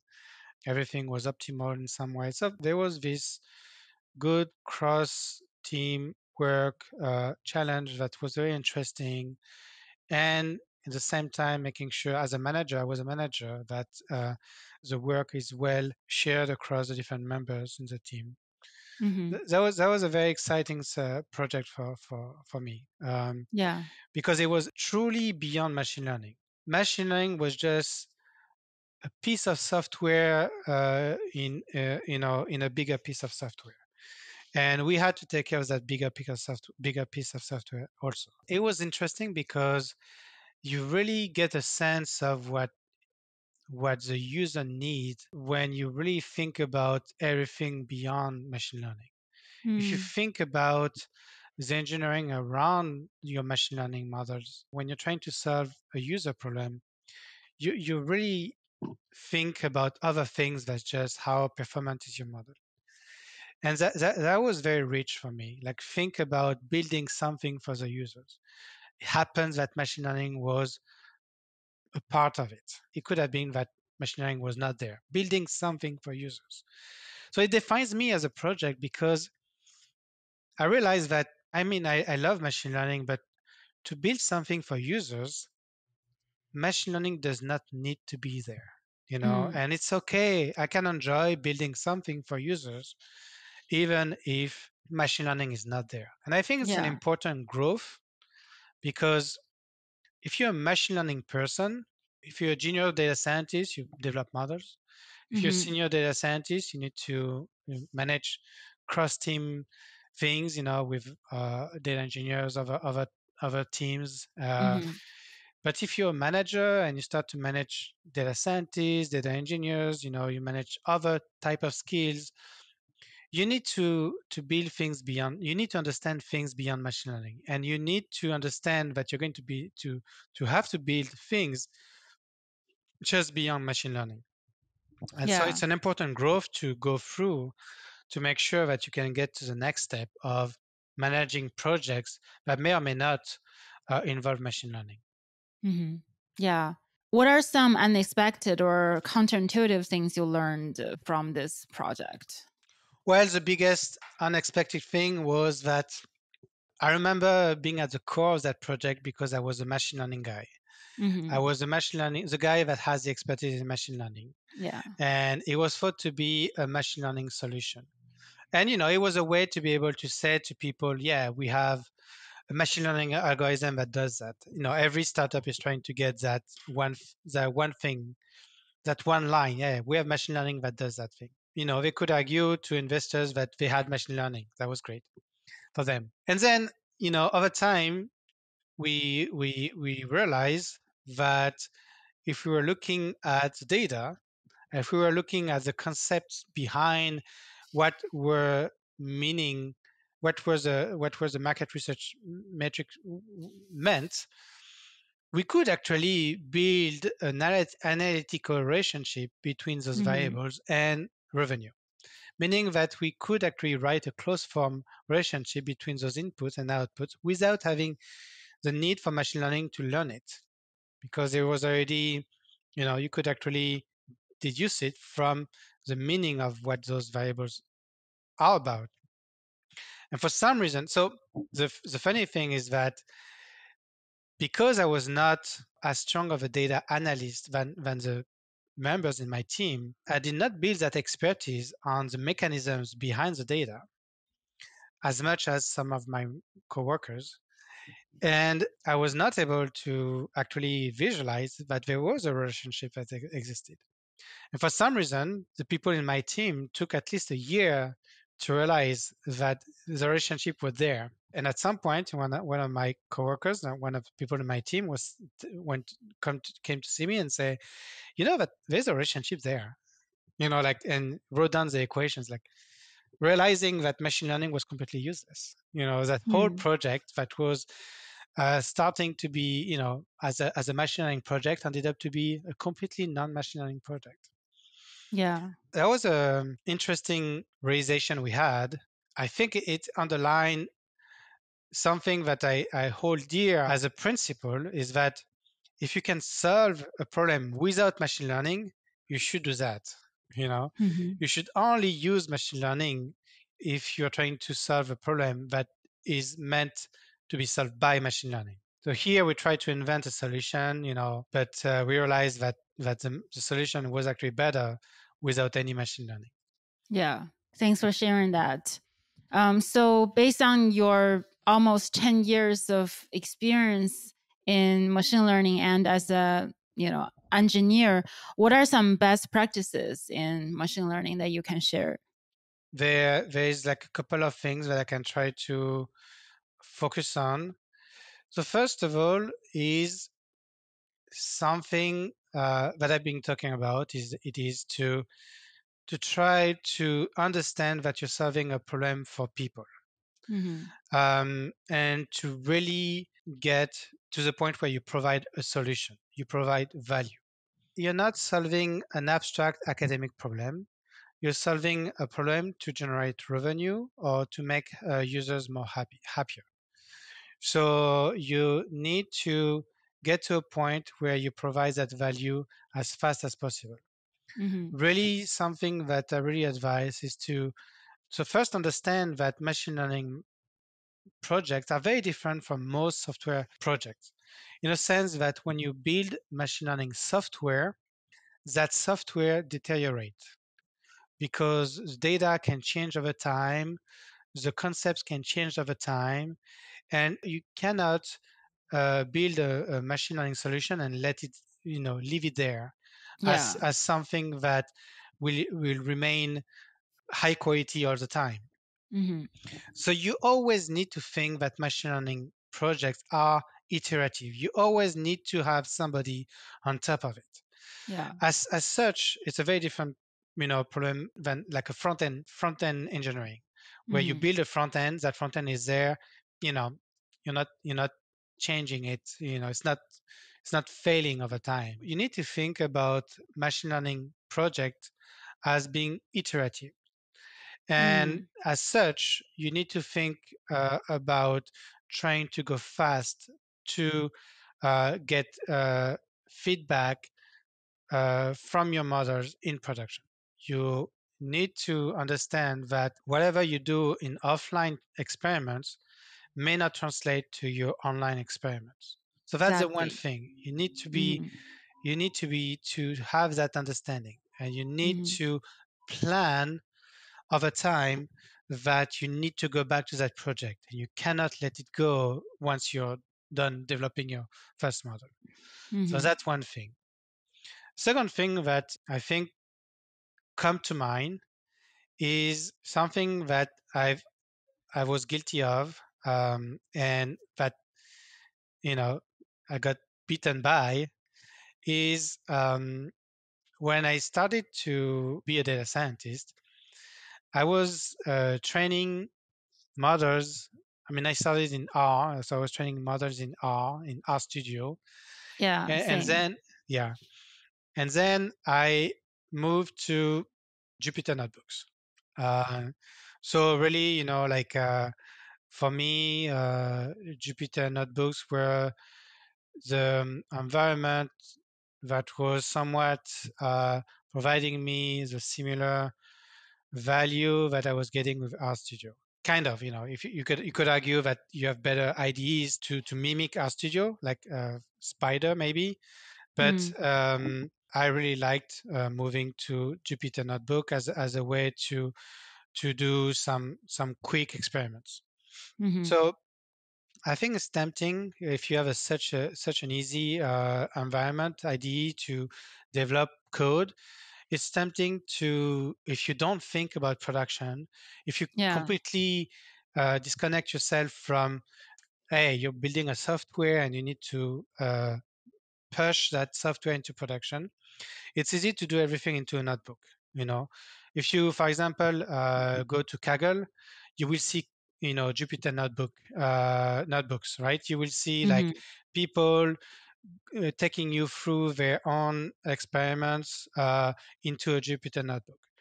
And if you actually take classes online, they will take you through a Jupyter notebook. I taught data science and uh, at, uh, at the university, and I was taking people through a notebook. You know, it's a very simple way to showcase how things are.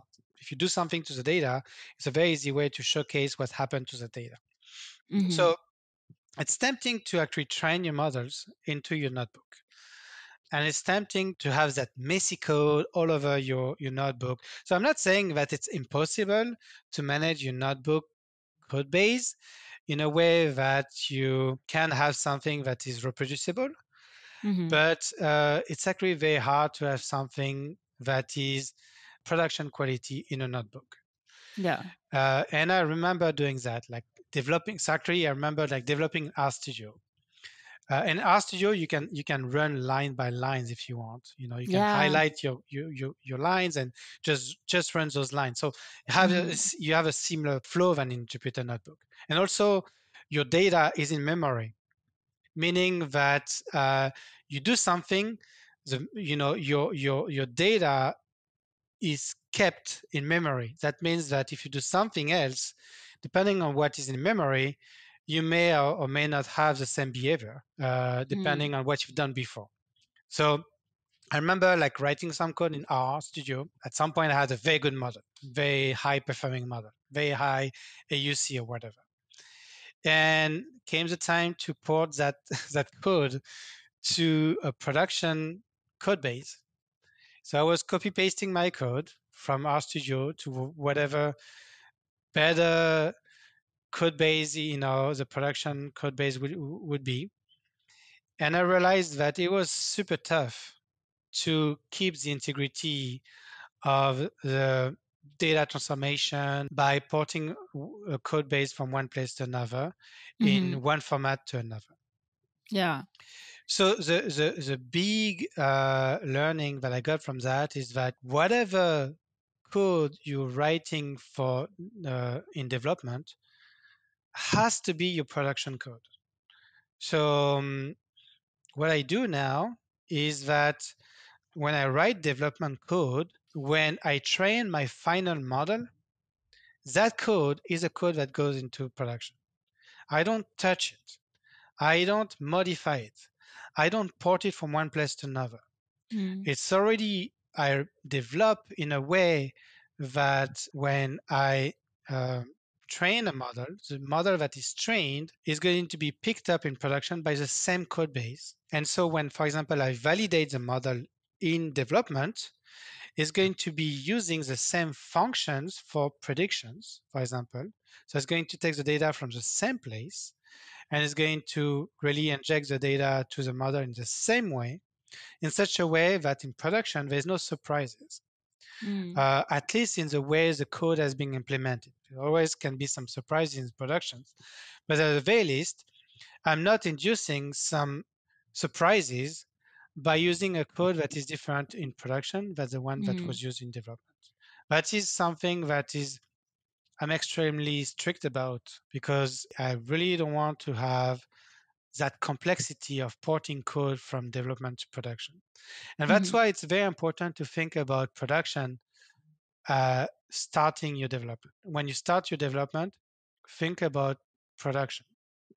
You know, mm-hmm. are you going to pro- to productionize your code in real time, or are you are you going to productionize in batch? This will influence the way you write your code, and you should be able to write your code in development in a way that is in line with the way you're going to productionize. Yeah. I think every data scientist or machine learning engineer is probably going through those type of shift. Like I had similar experiences with you where I didn't know how to write a function. There's no module. I just run things line by line. In R, you can just do the what is it, LM, the linear model, and mm-hmm. then um, it's uh, basically you just want to understand those uh, coefficients. I think I didn't even need to do some prediction. It was more the very kind of statistical uh, method focusing on some causal relationships. And then I moved to Jupyter Mo- Notebook, similar to um, what you did. And then most of the time when I was Amazon, I think I was using uh, Jupyter Notebook because we have engineering teams that's supporting us. And now I moved to a startup, and then most of our work is to build machine learning tools for other data scientists and engineers, and most people are developing in the um, you know engineering environment. So I first time set up my VS code, um, trying to figure out how to use this engineering environment. I think that's something new I want to learn, I want to uh, adopt. I just sometimes feel it's uh, magical to see um, engineers do everything kind of in a command yeah. line. I thought it's like a people think uh, machine learning is magic. Sometimes I see them run some bash bash command and, and solve some environment problem I'm facing. I feel like that's magic. Yeah, yeah, it's a it's a great learning experience. But yeah. you know, you know, like um, it's not because I use so I right now I use VS Code uh, most of the time, but I still use uh, Jupyter Notebook every day, right? Mm-hmm. Um, it's just a different use. I'm I'm just I'm using to test code. I'm using to maybe see the data. You know, yeah. like like really to have a uh, all the exploration data analysis. I would do it mm-hmm. in in a, in a, notebook. I would even say that uh, at Meta, or I know that at Netflix they do the same. I'm pretty sure at Google they do with their Colab uh, uh, notebooks. We were heavily using notebooks to be able to look at things, uh, look at the data. Maybe you run an experiment and you, you can track the experiment in your notebook, but you're always calling some apps, some functions that you wrote in production environment from your notebook, maybe to start them, to run them in a way that the way you run them in your notebook is not going to influence uh, uh, different behaviors depending on how you run them in, in your notebook. Yeah. So now you talked a lot about solving the problem, providing value to the customer. So, do you see yourself as a machine learning engineer, data science, and how do you uh, see yourself? I think that project I described earlier, like the one where you know how to, to go beyond machine learning mm-hmm. really helped me uh, transition to, to a different type of engineer. So for many years after my phd i described myself as a data scientist and i was very rigid about it. I'm a data scientist and there are many ways to define a data scientist. I always was saying, so when I started my, my career, being a data scientist meant doing machine learning. I mean, it was kind of implied. Uh, yeah. But it kind of changed over time. Um, mm-hmm. You know, like more and more data, people that had data analyst title moved to being a data scientist in terms of title. So data scientist uh, became a different uh, meaning but I was always saying, yeah, I'm the type of I'm a data scientist that solve machine learning problems. I was, you know, very strict about that. Mm. You want me to to do some analysis? No, I'm not doing that. I build machine learning models. you know, that was, you know, I had people coming to me and I need some analysis. No, I don't do analysis. I, I build machine learning models. I was very rigid about that, and I never considered myself uh, I, as an engineer. I, I always felt, I mean, never. I always felt I didn't have the, the level to call myself an engineer, like a, a, software engineer. I was always regarding software engineers as being those people that could do things that could never do. What you were describing earlier with VS Code, like doing everything for the command lines, like, oh wow, those guys are magical. And you know, I was always like feeling that I I could write code, but mm-hmm. I was I was nowhere near being a software engineer. So something that I've worked hard to do during many years was to improve my engineering skills. Mm. It took me years to finally being confident enough to call myself an engineer. You know, yeah. like, uh, and I think that job at Sense 360 was really the position that uh, that startup, you know, really the position where I really did some really good engineering and I was really solving problems that were beyond just machine learning. How do you deploy that Docker into uh, uh, ECS, uh, which mm. is like Elastic uh, Container System? I forgot what that meant. It's like a AWS. Uh, oh, you, you you know that. What what is what does ECS stand for? I don't remember.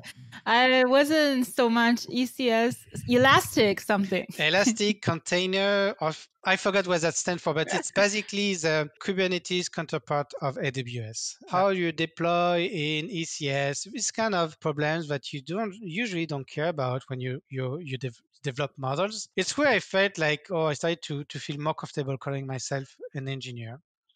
And now um, now, especially that I'm trying to build my company, um, I'm very strict in calling myself a tech guy. You know, like tech guy to not just call myself a software engineer, but a guy that will solve every tech problems for you. You mm, know, yeah. Um, I was strict about calling myself this way when I was looking for co-founders, because when I was looking for co-founders, I was looking for non-tech people and I didn't want to be seen as a machine learning guy mm. because it was very important for me to think about building a company that was not only about machine learning. What I wanted to do is find people, find problems that people have. When I say find people, find co founders, and then find problems that people have. You know, maybe find a domain that I'm passionate about. And in that domain, find the problems that people may have and try to find solutions for that problem. And I was I wanted to be extremely careful to not be biased in trying to find machine learning solutions. I wanted to find the right solutions for the right problem. You know, that problem I had in that previous startup where we went with a machine learning solution and realized that machine learning was not the, the solution there. I didn't want to reproduce that mistake there. I don't know if I would see it as a mistake more as a as a evolution of things, but I want to make sure that uh, I bring the right solutions. I consider that at this point, I could do anything that is uh, engineering based, meaning that I could do machine learning if it's required, but I could do front end, back end, data engineering, data analysis, mobile. I could do all of that. Whatever the business needs as a tech solution, I would bring it. It doesn't have to be, and I don't want to be rest- to restrict to a specific set of technologies or something like that. When I think about me as an entrepreneur in a startup, I want to make sure that every option is on the table.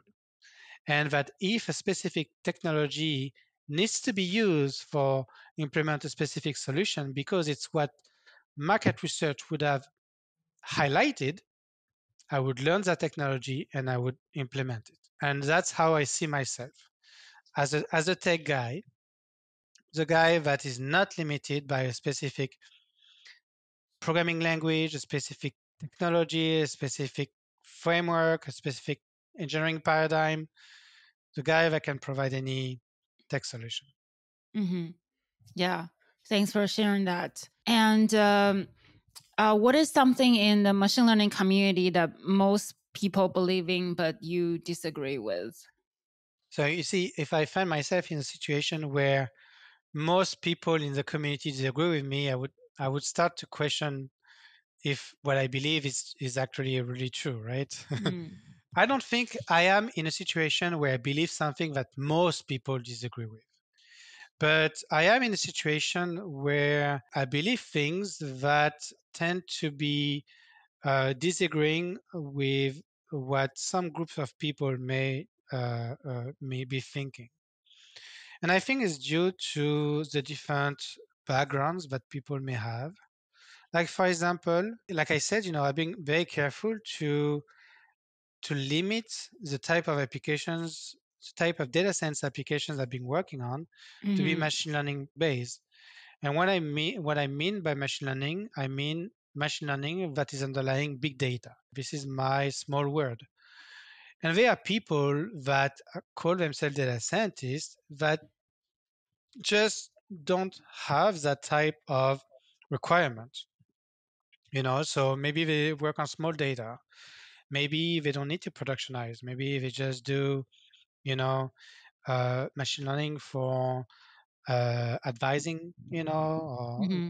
pe- other people, you know, like for example, if you do quarterly projection of, of uh, revenue, you know, you, you may use some machine learning or something that could fall under the, the categorization of machine learning and they're going to do those people are doing very different things than what I what I want to be doing or what I've been very strict about doing. They would have a different vision of what is useful in machine learning I mean, I know that when I came out of my small world of machine learning, my small bubble of somebody that want to do machine learning with complex algorithms on big data. For example, I was uh, recently I started to to to write a bit more on LinkedIn, right, and to express my opinions and realize that my small word is is different from the word of other people. For example, I was saying personally, I, I use mostly, you know, especially in the first iteration of, of a project, I would never use linear regression. I would use XGBoost,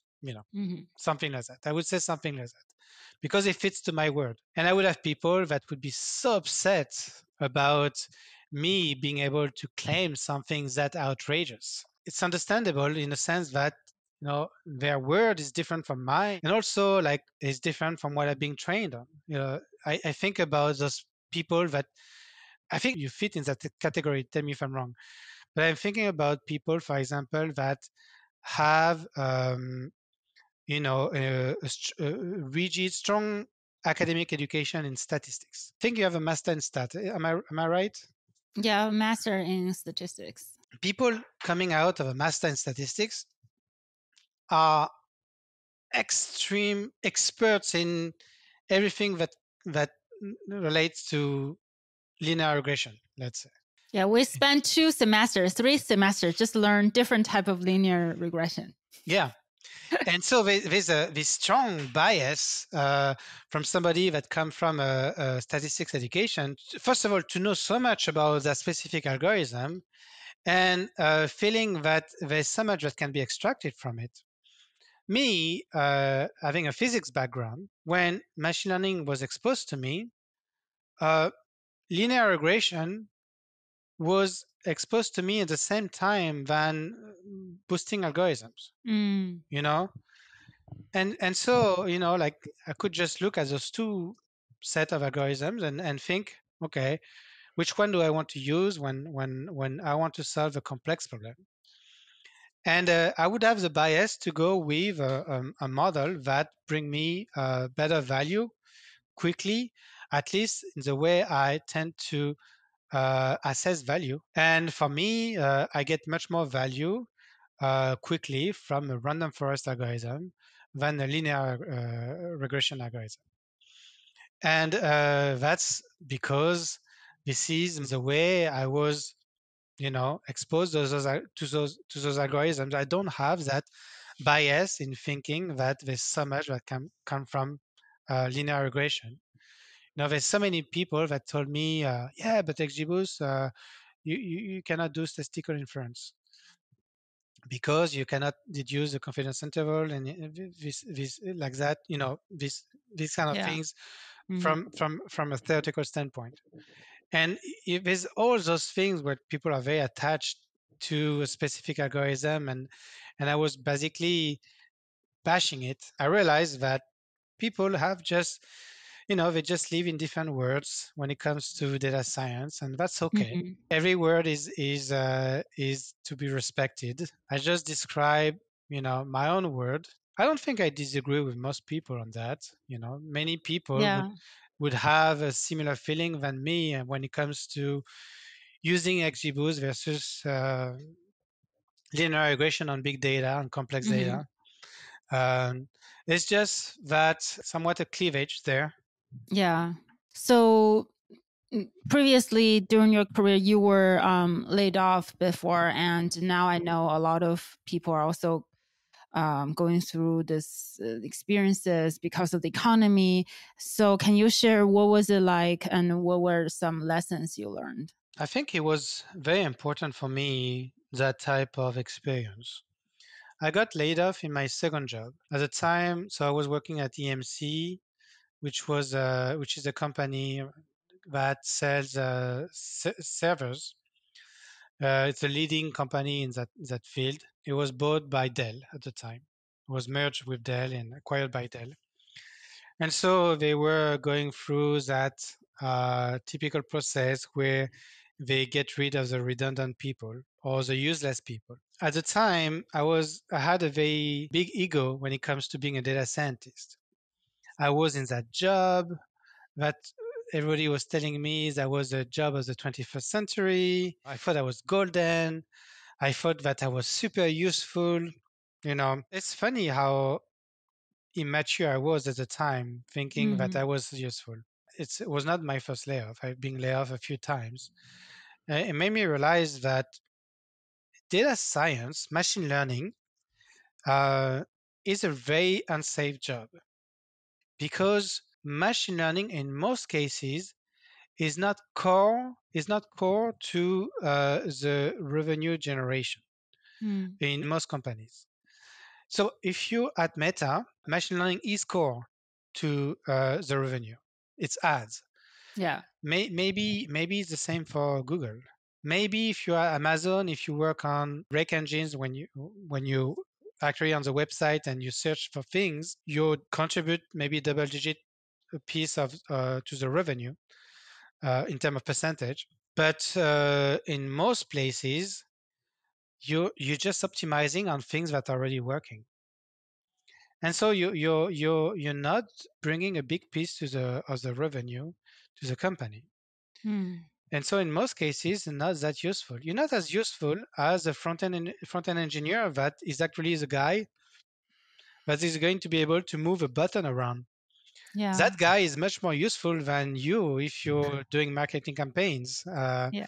simply because you need that guy that can move that button around right. if you're in a financial trouble you can get around for a little while without somebody that is going to super super optimize your marketing campaigns Mhm. and and that's the reality of things that um, i think for data scientists or machine learning people it's important to understand how you fit uh, when it comes to the cash flow of the business you're going to work for it's important to be on the front li- line of um, the the cash flow you need to be able to contribute to that a big piece if you want to keep your job when you there, there are some financial troubles. I was Mhm. surprised to realize that even in Uber, they fired, you know, I think 3,000 people. A big piece of, of those people, big part of those people were machine learning people. Yeah. I think in Zillow, they fired 2,000 people. A big part of those were machine learning people Mm. because uh, the bottom line is that when you use Zillow, it's just a website, and machine learning is may not be that incredibly useful to bring the most the, the big piece of the the of the, the value that the users Mm. get you know yeah. so it's important to understand that uh, machine learning uh, jobs are, can be risky if you go to Yeah. a startup if the core business of the startup is not around machine learning hmm you're at risk especially in a startup they may need like one or two models or maybe zero as soon as you train that one or two mothers, you know they, are, they don't care about making sure that you maintain those mothers. you know they get rid of you as soon as you as you train those mothers because they get the mothers and now what what are you here for, here for so in a startup if you're if the business is not related to what machine learning can provide as as, as value yeah. it's, it's better to not go work there. Uh, in a bigger business, when they can allow for a bit less optimization around resources, you know, if you have 10,000 people in a company hmm and you have a small team of data scientists that is barely generating any value, uh, maybe we can keep them around for the next five years. Okay. Yeah. Or some companies like Google, they have the research department. Yeah. I talked to someone there, they're like, we are purposely not taking too much uh, feedback from the short term goals because Yeah. we want to think long term. So um, they are research scientists, maybe their goals like 10 years, uh, 20 years. And as long as Google is floating, Yeah. um, they don't need to worry about their jobs. But- yeah. again, you know, like this only exists. You know, a company like Google can only do that Mhm. if Google is a comfortable financially, I mean, financially it's Yeah. a comfortable company, can only do that. As soon as as as uh, it's not comfortable financially, the research piece is is not what is going to matter. Yeah. Uh, it's going to be the, the those are the first people that are going to be in trouble Mm. uh, when it comes to jobs. Yeah. Thanks for sharing that. So previously you mentioned you um you were not very satisfied in your previous company, so then you started to look for jobs and joined Meta. So what was the frustration in your previous company? I think it's something that that happens to many data scientists, and I I see, I know it's it's somewhat happening to the people still working there. Many data scientists, they they they learn about machine learning and they want to do machine learning, and then uh, they are upset when we do Tableau stuff or SQL stuff. Yeah. You know, because it's not as exciting. I mean, it can be fun. You know, don't get me wrong. It's, it's- Mhm. but it's just different job. You know, like doing machine learning and and doing data analysis. And and nowadays, no data scientist is somebody that can do both and that is somewhat expected to do quite a bit of data analysis. The reality in many companies is that they hire people that have a passion for machine learning to make them do some data analysis. Mm. And they get frustrated because it's not what they want to do. So in Sense 360, I was hired to, I was the first hired uh, in that company that has a clear machine learning title. So they were like many data scientists, but uh, they were the type of data scientists that were building, so making a lot of analysis Mhm. and building a lot of SQL pipelines, but not doing qu- uh, really machine learning. So I was really the first person that was hired to uh, conceptualize the fact that we were going to do machine learning. Mhm. And a few people from the data science team moved under me to do data, I mean, machine learning, Mhm. like purely machine learning, not data analysis. So we, um, it's a data product company, meaning that there's data and should be a lot of opportunities to do some machine learning because there's data. There's a, a minimum constraint.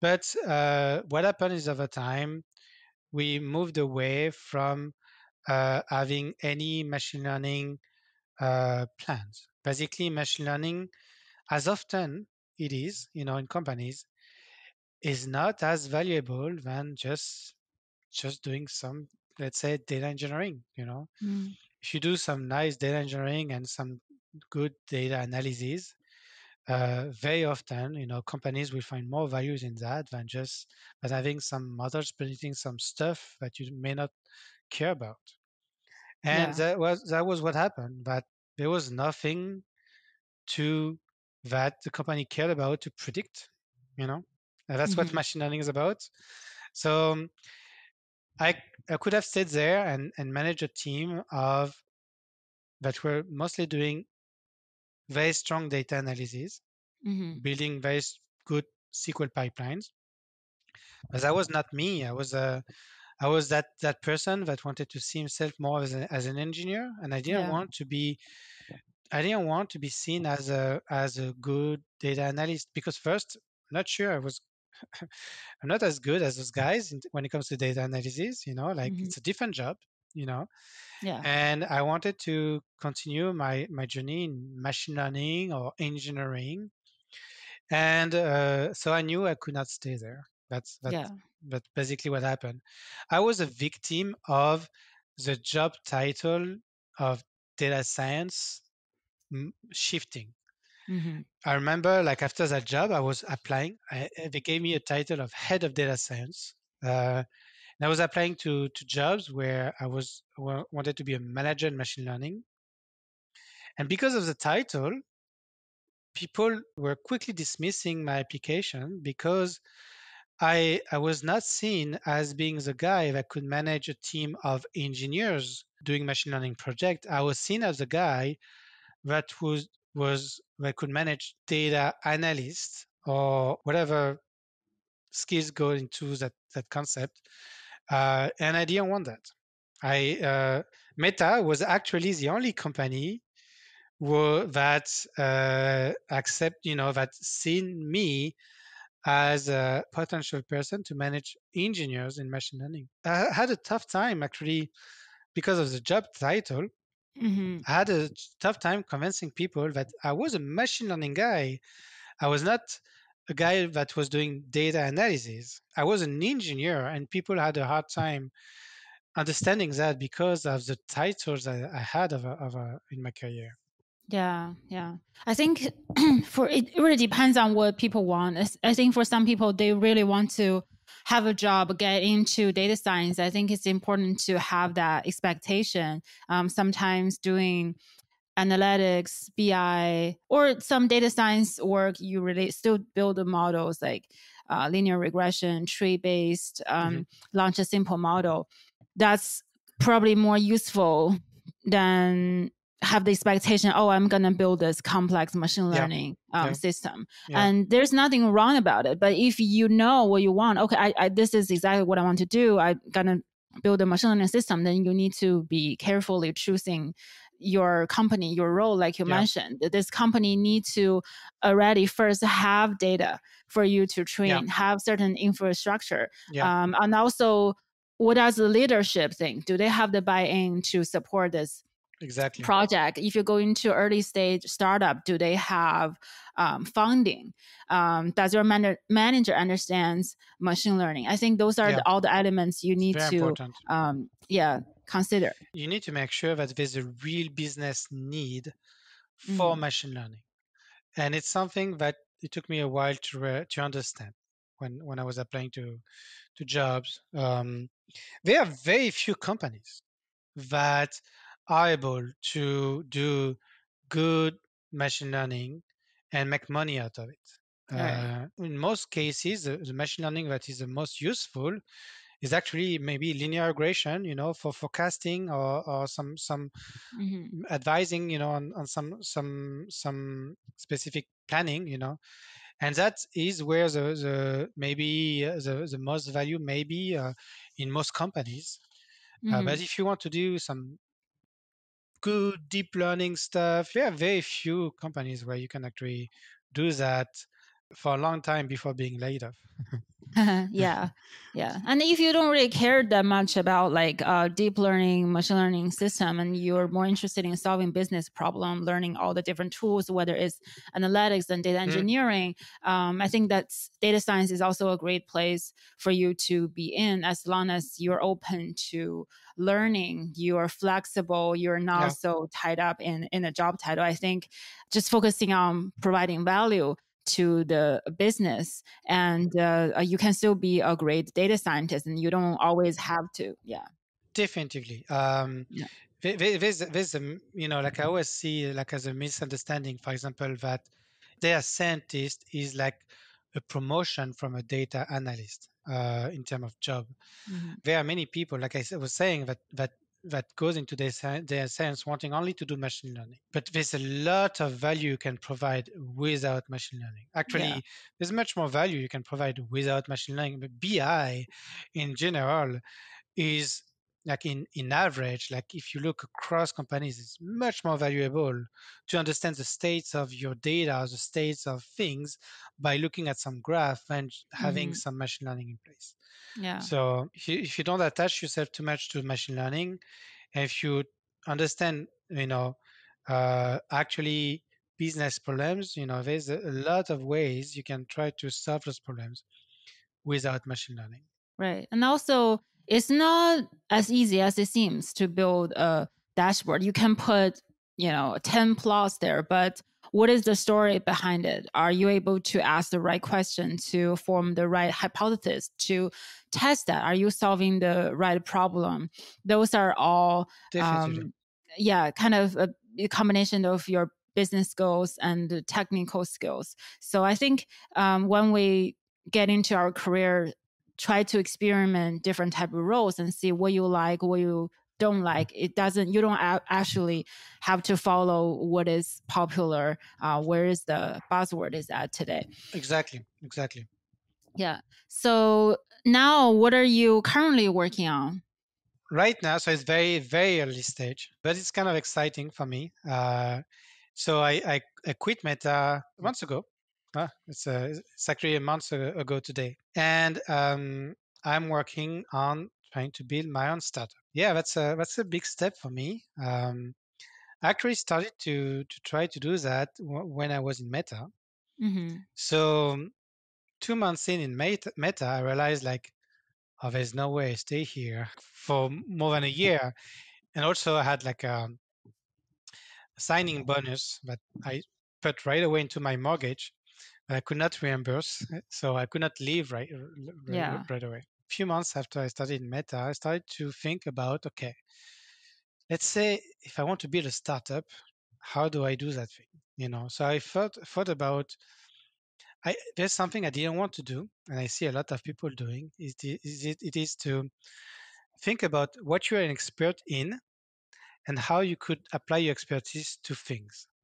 And I see a lot of people doing that. I'm an expert in machine learning how am I going to build a business around machine learning and to provide value about machine with machine learning? I mean, I, am sure it can work for some people. When I see, for example, those companies with .ai, you know, we do machine learning .ai company. It's usually some experts in machine learning that try to find a way to be useful in the mm-hmm. on the mm-hmm. markets. And I think it can work for many companies, for many people, but because machine learning is not that widespread in our societies you know like i mean you see it in meta you see it in google but most companies you know they don't care about machine learning. Therefore you know building a whole business around machine learning is not that easy you know there's yeah. not that much demand around machine learning.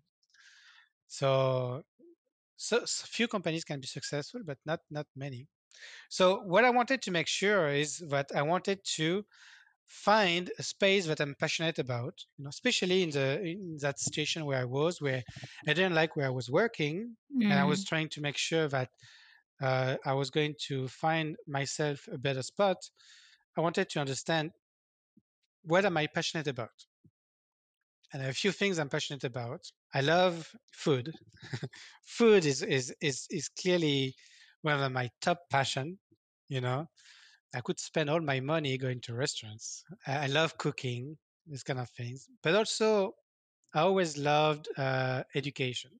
Yeah. So I, I have like three masters, you know, I have a PhD. I, I love to teach. I taught for seven years. And I love to mentor people, you know, helping them understand how to get better jobs or, or how to get on the job market, these kind of things. So I thought about like that space. I like it. So I started to build a, a tutoring platform. So I wanted to build something related uh, to knowledge, like how to convey knowledge to other people. I wanted also to make sure I could monetize it. So I tried to build that tutoring platform. I didn't do any market research. I don't care about it. I, I, I really wanted to. I had a job, right? And I wanted Yeah. to. I wanted to build something. I didn't want to philosophize too much around what I had to build. I just wanted to build it. I knew it was the wrong way to go about building a business, but I just wanted to do that. So I built that that tutoring platform. It took me a long time because, well, I didn't know how to do front end. Uh, I was not especially a back end expert, you know. So, but you know, I did it, and then tried to to show it to people, and I realized that nobody cared about it. Nobody cared about that platform because, well, the competition was actually much better. and I did not realize that there was a competition because, well, I, I wanted to be blind of it to it. Yeah. So that's the time where you know I felt like, okay, now I can build something that looked like a company. I'm just not good enough when it comes to business to to make it a reality, to make it such that people want it. You know, Mm. there's much more than tech when you build a company. You know, when you build a software product, there's much more than tech behind it. There's like, do people want it? So I got a big slap from the market at the time that was very uh, got me to wake up uh, in a sense. I tried to look for co-founders. So I wanted to find non-tech people to help me. At, as, at first, I wanted to them to help me maybe guide the product to something that was a better market fit. hmm Uh, but then I realized that what I wanted to find, what I, who I wanted to find, was people I could work with for many years, um, Yeah. and did not really matter as much the space or what we were building. What I wanted to find, who I wanted to find, was people I could be married to the time we would need to build a company. Yeah. And I realized that it's actually a very important piece. Uh, if you don't like your co-founders, you're not going to, well, you're going to quit. hmm So I found, uh, I, I registered in the uh, uh, what is called um, startup, um, what is called the startup school by YC by Y Combinator. Okay. Uh, they have a co-founder matching tool. I really Mm. recommend it, where you get a lot of high quality people to build, uh, you know, that have a very strong experience. That's to me the and it's free. There are a few tools like that, like Co-founder Lab or some other others I, I tried, but they you need to pay in some ways. YC, the startup school by YC is uh, is actually free. Is much higher quality than what you can find uh, on the market. So Yeah. and I found my first co-founder, Dan. Actually, I talked to many potential co-founders there. In the space, I wanted to to to to say to to, to find people that were passionate in the by the space of ed tech, education Mhm. tech, and I found uh, Dan, uh, that is now my co-founder, that was working on a consumer app to uh, help people learn complex pro- topics, you know, or controversial topics. Like Mhm. for example, you will find a lot of tools around uh, uh, out there to learn about machine learning, right? It's not controversial. It's very, you know, you learn about something that is going to be knowledge, piece of knowledge you can utilize as something that is actionable. But uh, if you think about topics like abortion, there's a lot of things to understand about abortion to have an opinion there. You can lean left or right on, on that specific subject. But many people tend to uh, make a decision on that subject based on values and not too much about actual knowledge that relates to that subject. How do you lean on a, on a topic that is controversial? And how do you educate yourself to lean in an educated manner? And in a sense, is how do you also understand the other side? Mm. How do you understand both sides or off side, all the sides in such a way that instead of disagreeing with people based on what you feel is right, yeah, you disagree with people understanding where they come from. You disagree with people understanding maybe the different point of view they may have based on different experience so, something like that. So I really like the fact that what he was working on was a way to bring people together.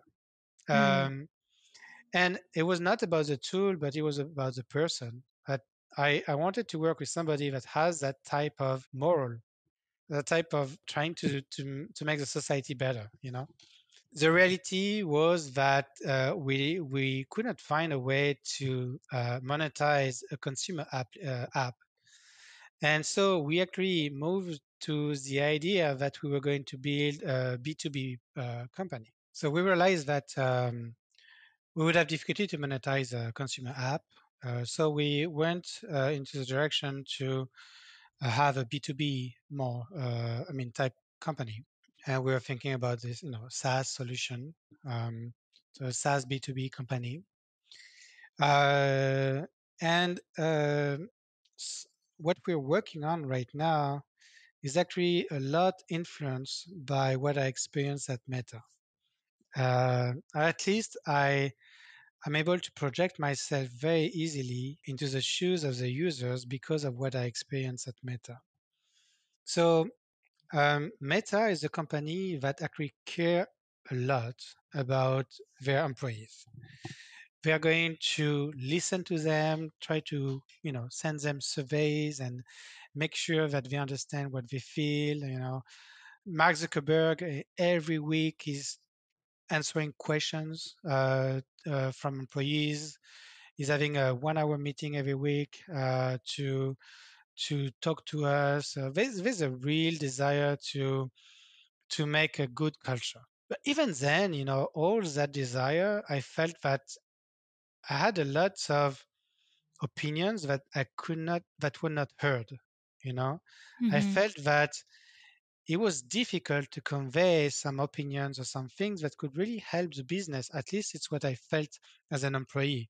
I may have been wrong because, you know, if you're a leader, you know, there are things that you know that employees don't.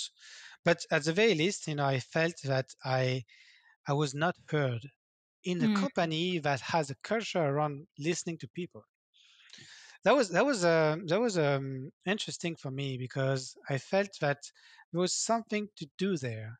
How uh, is it possible that you work in a company that want to listen to you, but you cannot be heard, or at least it's what you feel? And I wanted to to build a company. Uh, I mean, at least you know what we are, the direction we are going uh, with is uh, providing a tool for employees to be to uh, get heard better, to have a better voice in a in a in a in a company, as well as providing uh, leaders a way to uh, make better decisions by uh, being able to uh, get more refined information when they survey their employees. So when you survey employees, you know you're you're limited by the the rigidity of what a survey is and how shallow can be the results you get from a survey. You know, it's very uh, non-human. You know, it's it's very numbers, and there's, there's something missing about some some refinement about some programs that may exist in a company uh, that you have difficulty to capture with surveys. So that's what we're uh, going after, trying to provide a better voice to employees uh, and to give leaders a tool to understand a bit better how their employees are, are feeling to potentially communicate decisions in a more educated manner or to maybe adapt their decisions to Yeah. uh, things that they've learned from the surveys. I mean, from uh, uh, talking to their employees. Yeah. Thanks for sharing that. I'm very excited to um, see the tool when you uh, launch it. So, what do you think about the future of machine learning? So first of all, um, there's a short-term revolution that I think we're going to see. Um, I mean, I'm just going to extrapolate the trend I, I see, okay, and and try to utilize what I see in other fields to to make that extrapolation. So since you know, like there, are two things that happen, I think, at the beginning of 2000, you know, at the end of 2000s, beginning of 2010s, um, which is that we we we get bigger machines and we get different type of algorithms.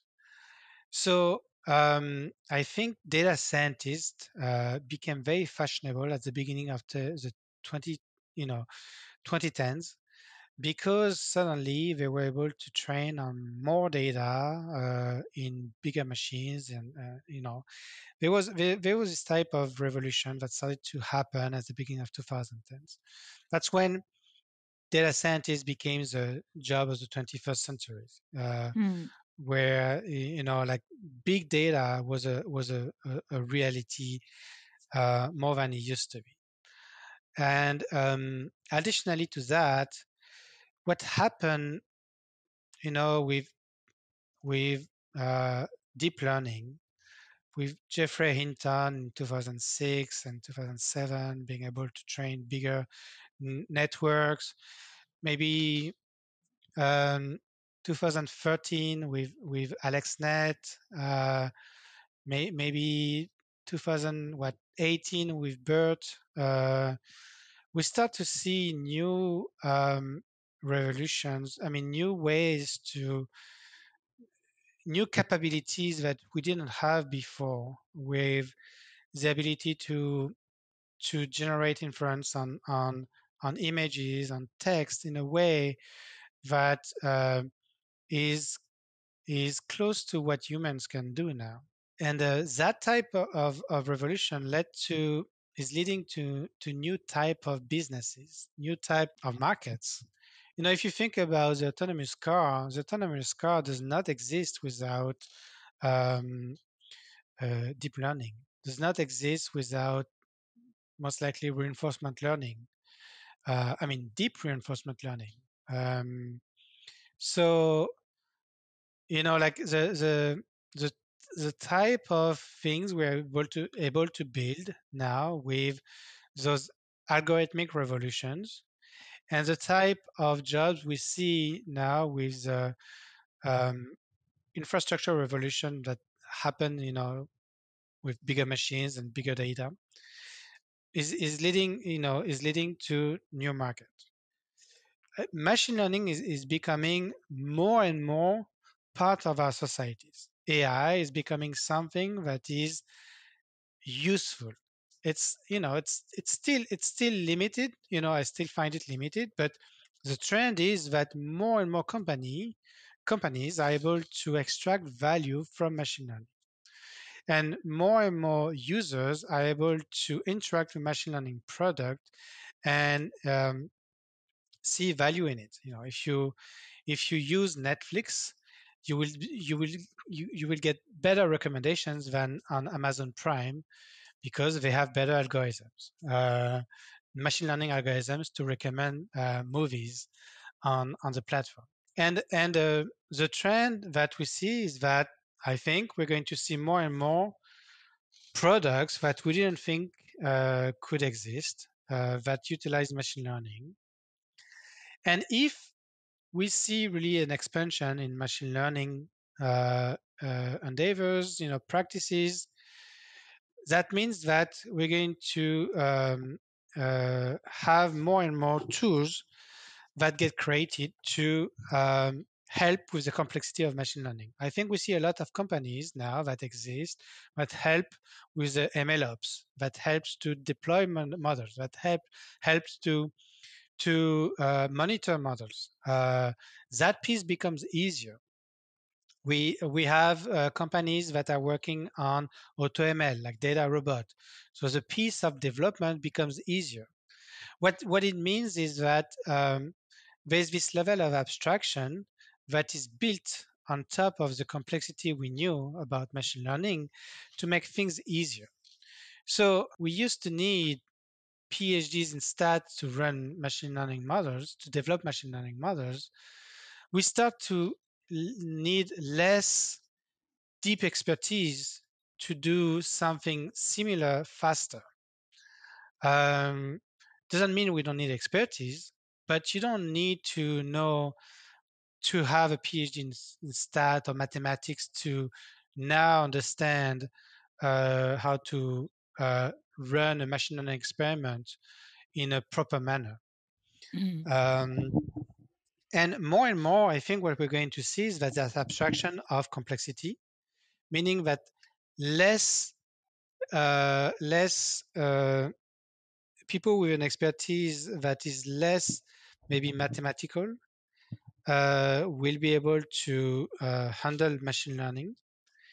Uh, I think we'll have a, more uh, specializations. So where in the 90s you used to have programmers, now you have front-end engineers, back-end engineers, data engineers. I think we're going to see the same thing with machine learning. More specializations around the different type of machine learning. First of all, NLP machine learning is a different beast than uh, you know, uh, computer vision machine learning. And I think we already see that type of specialization.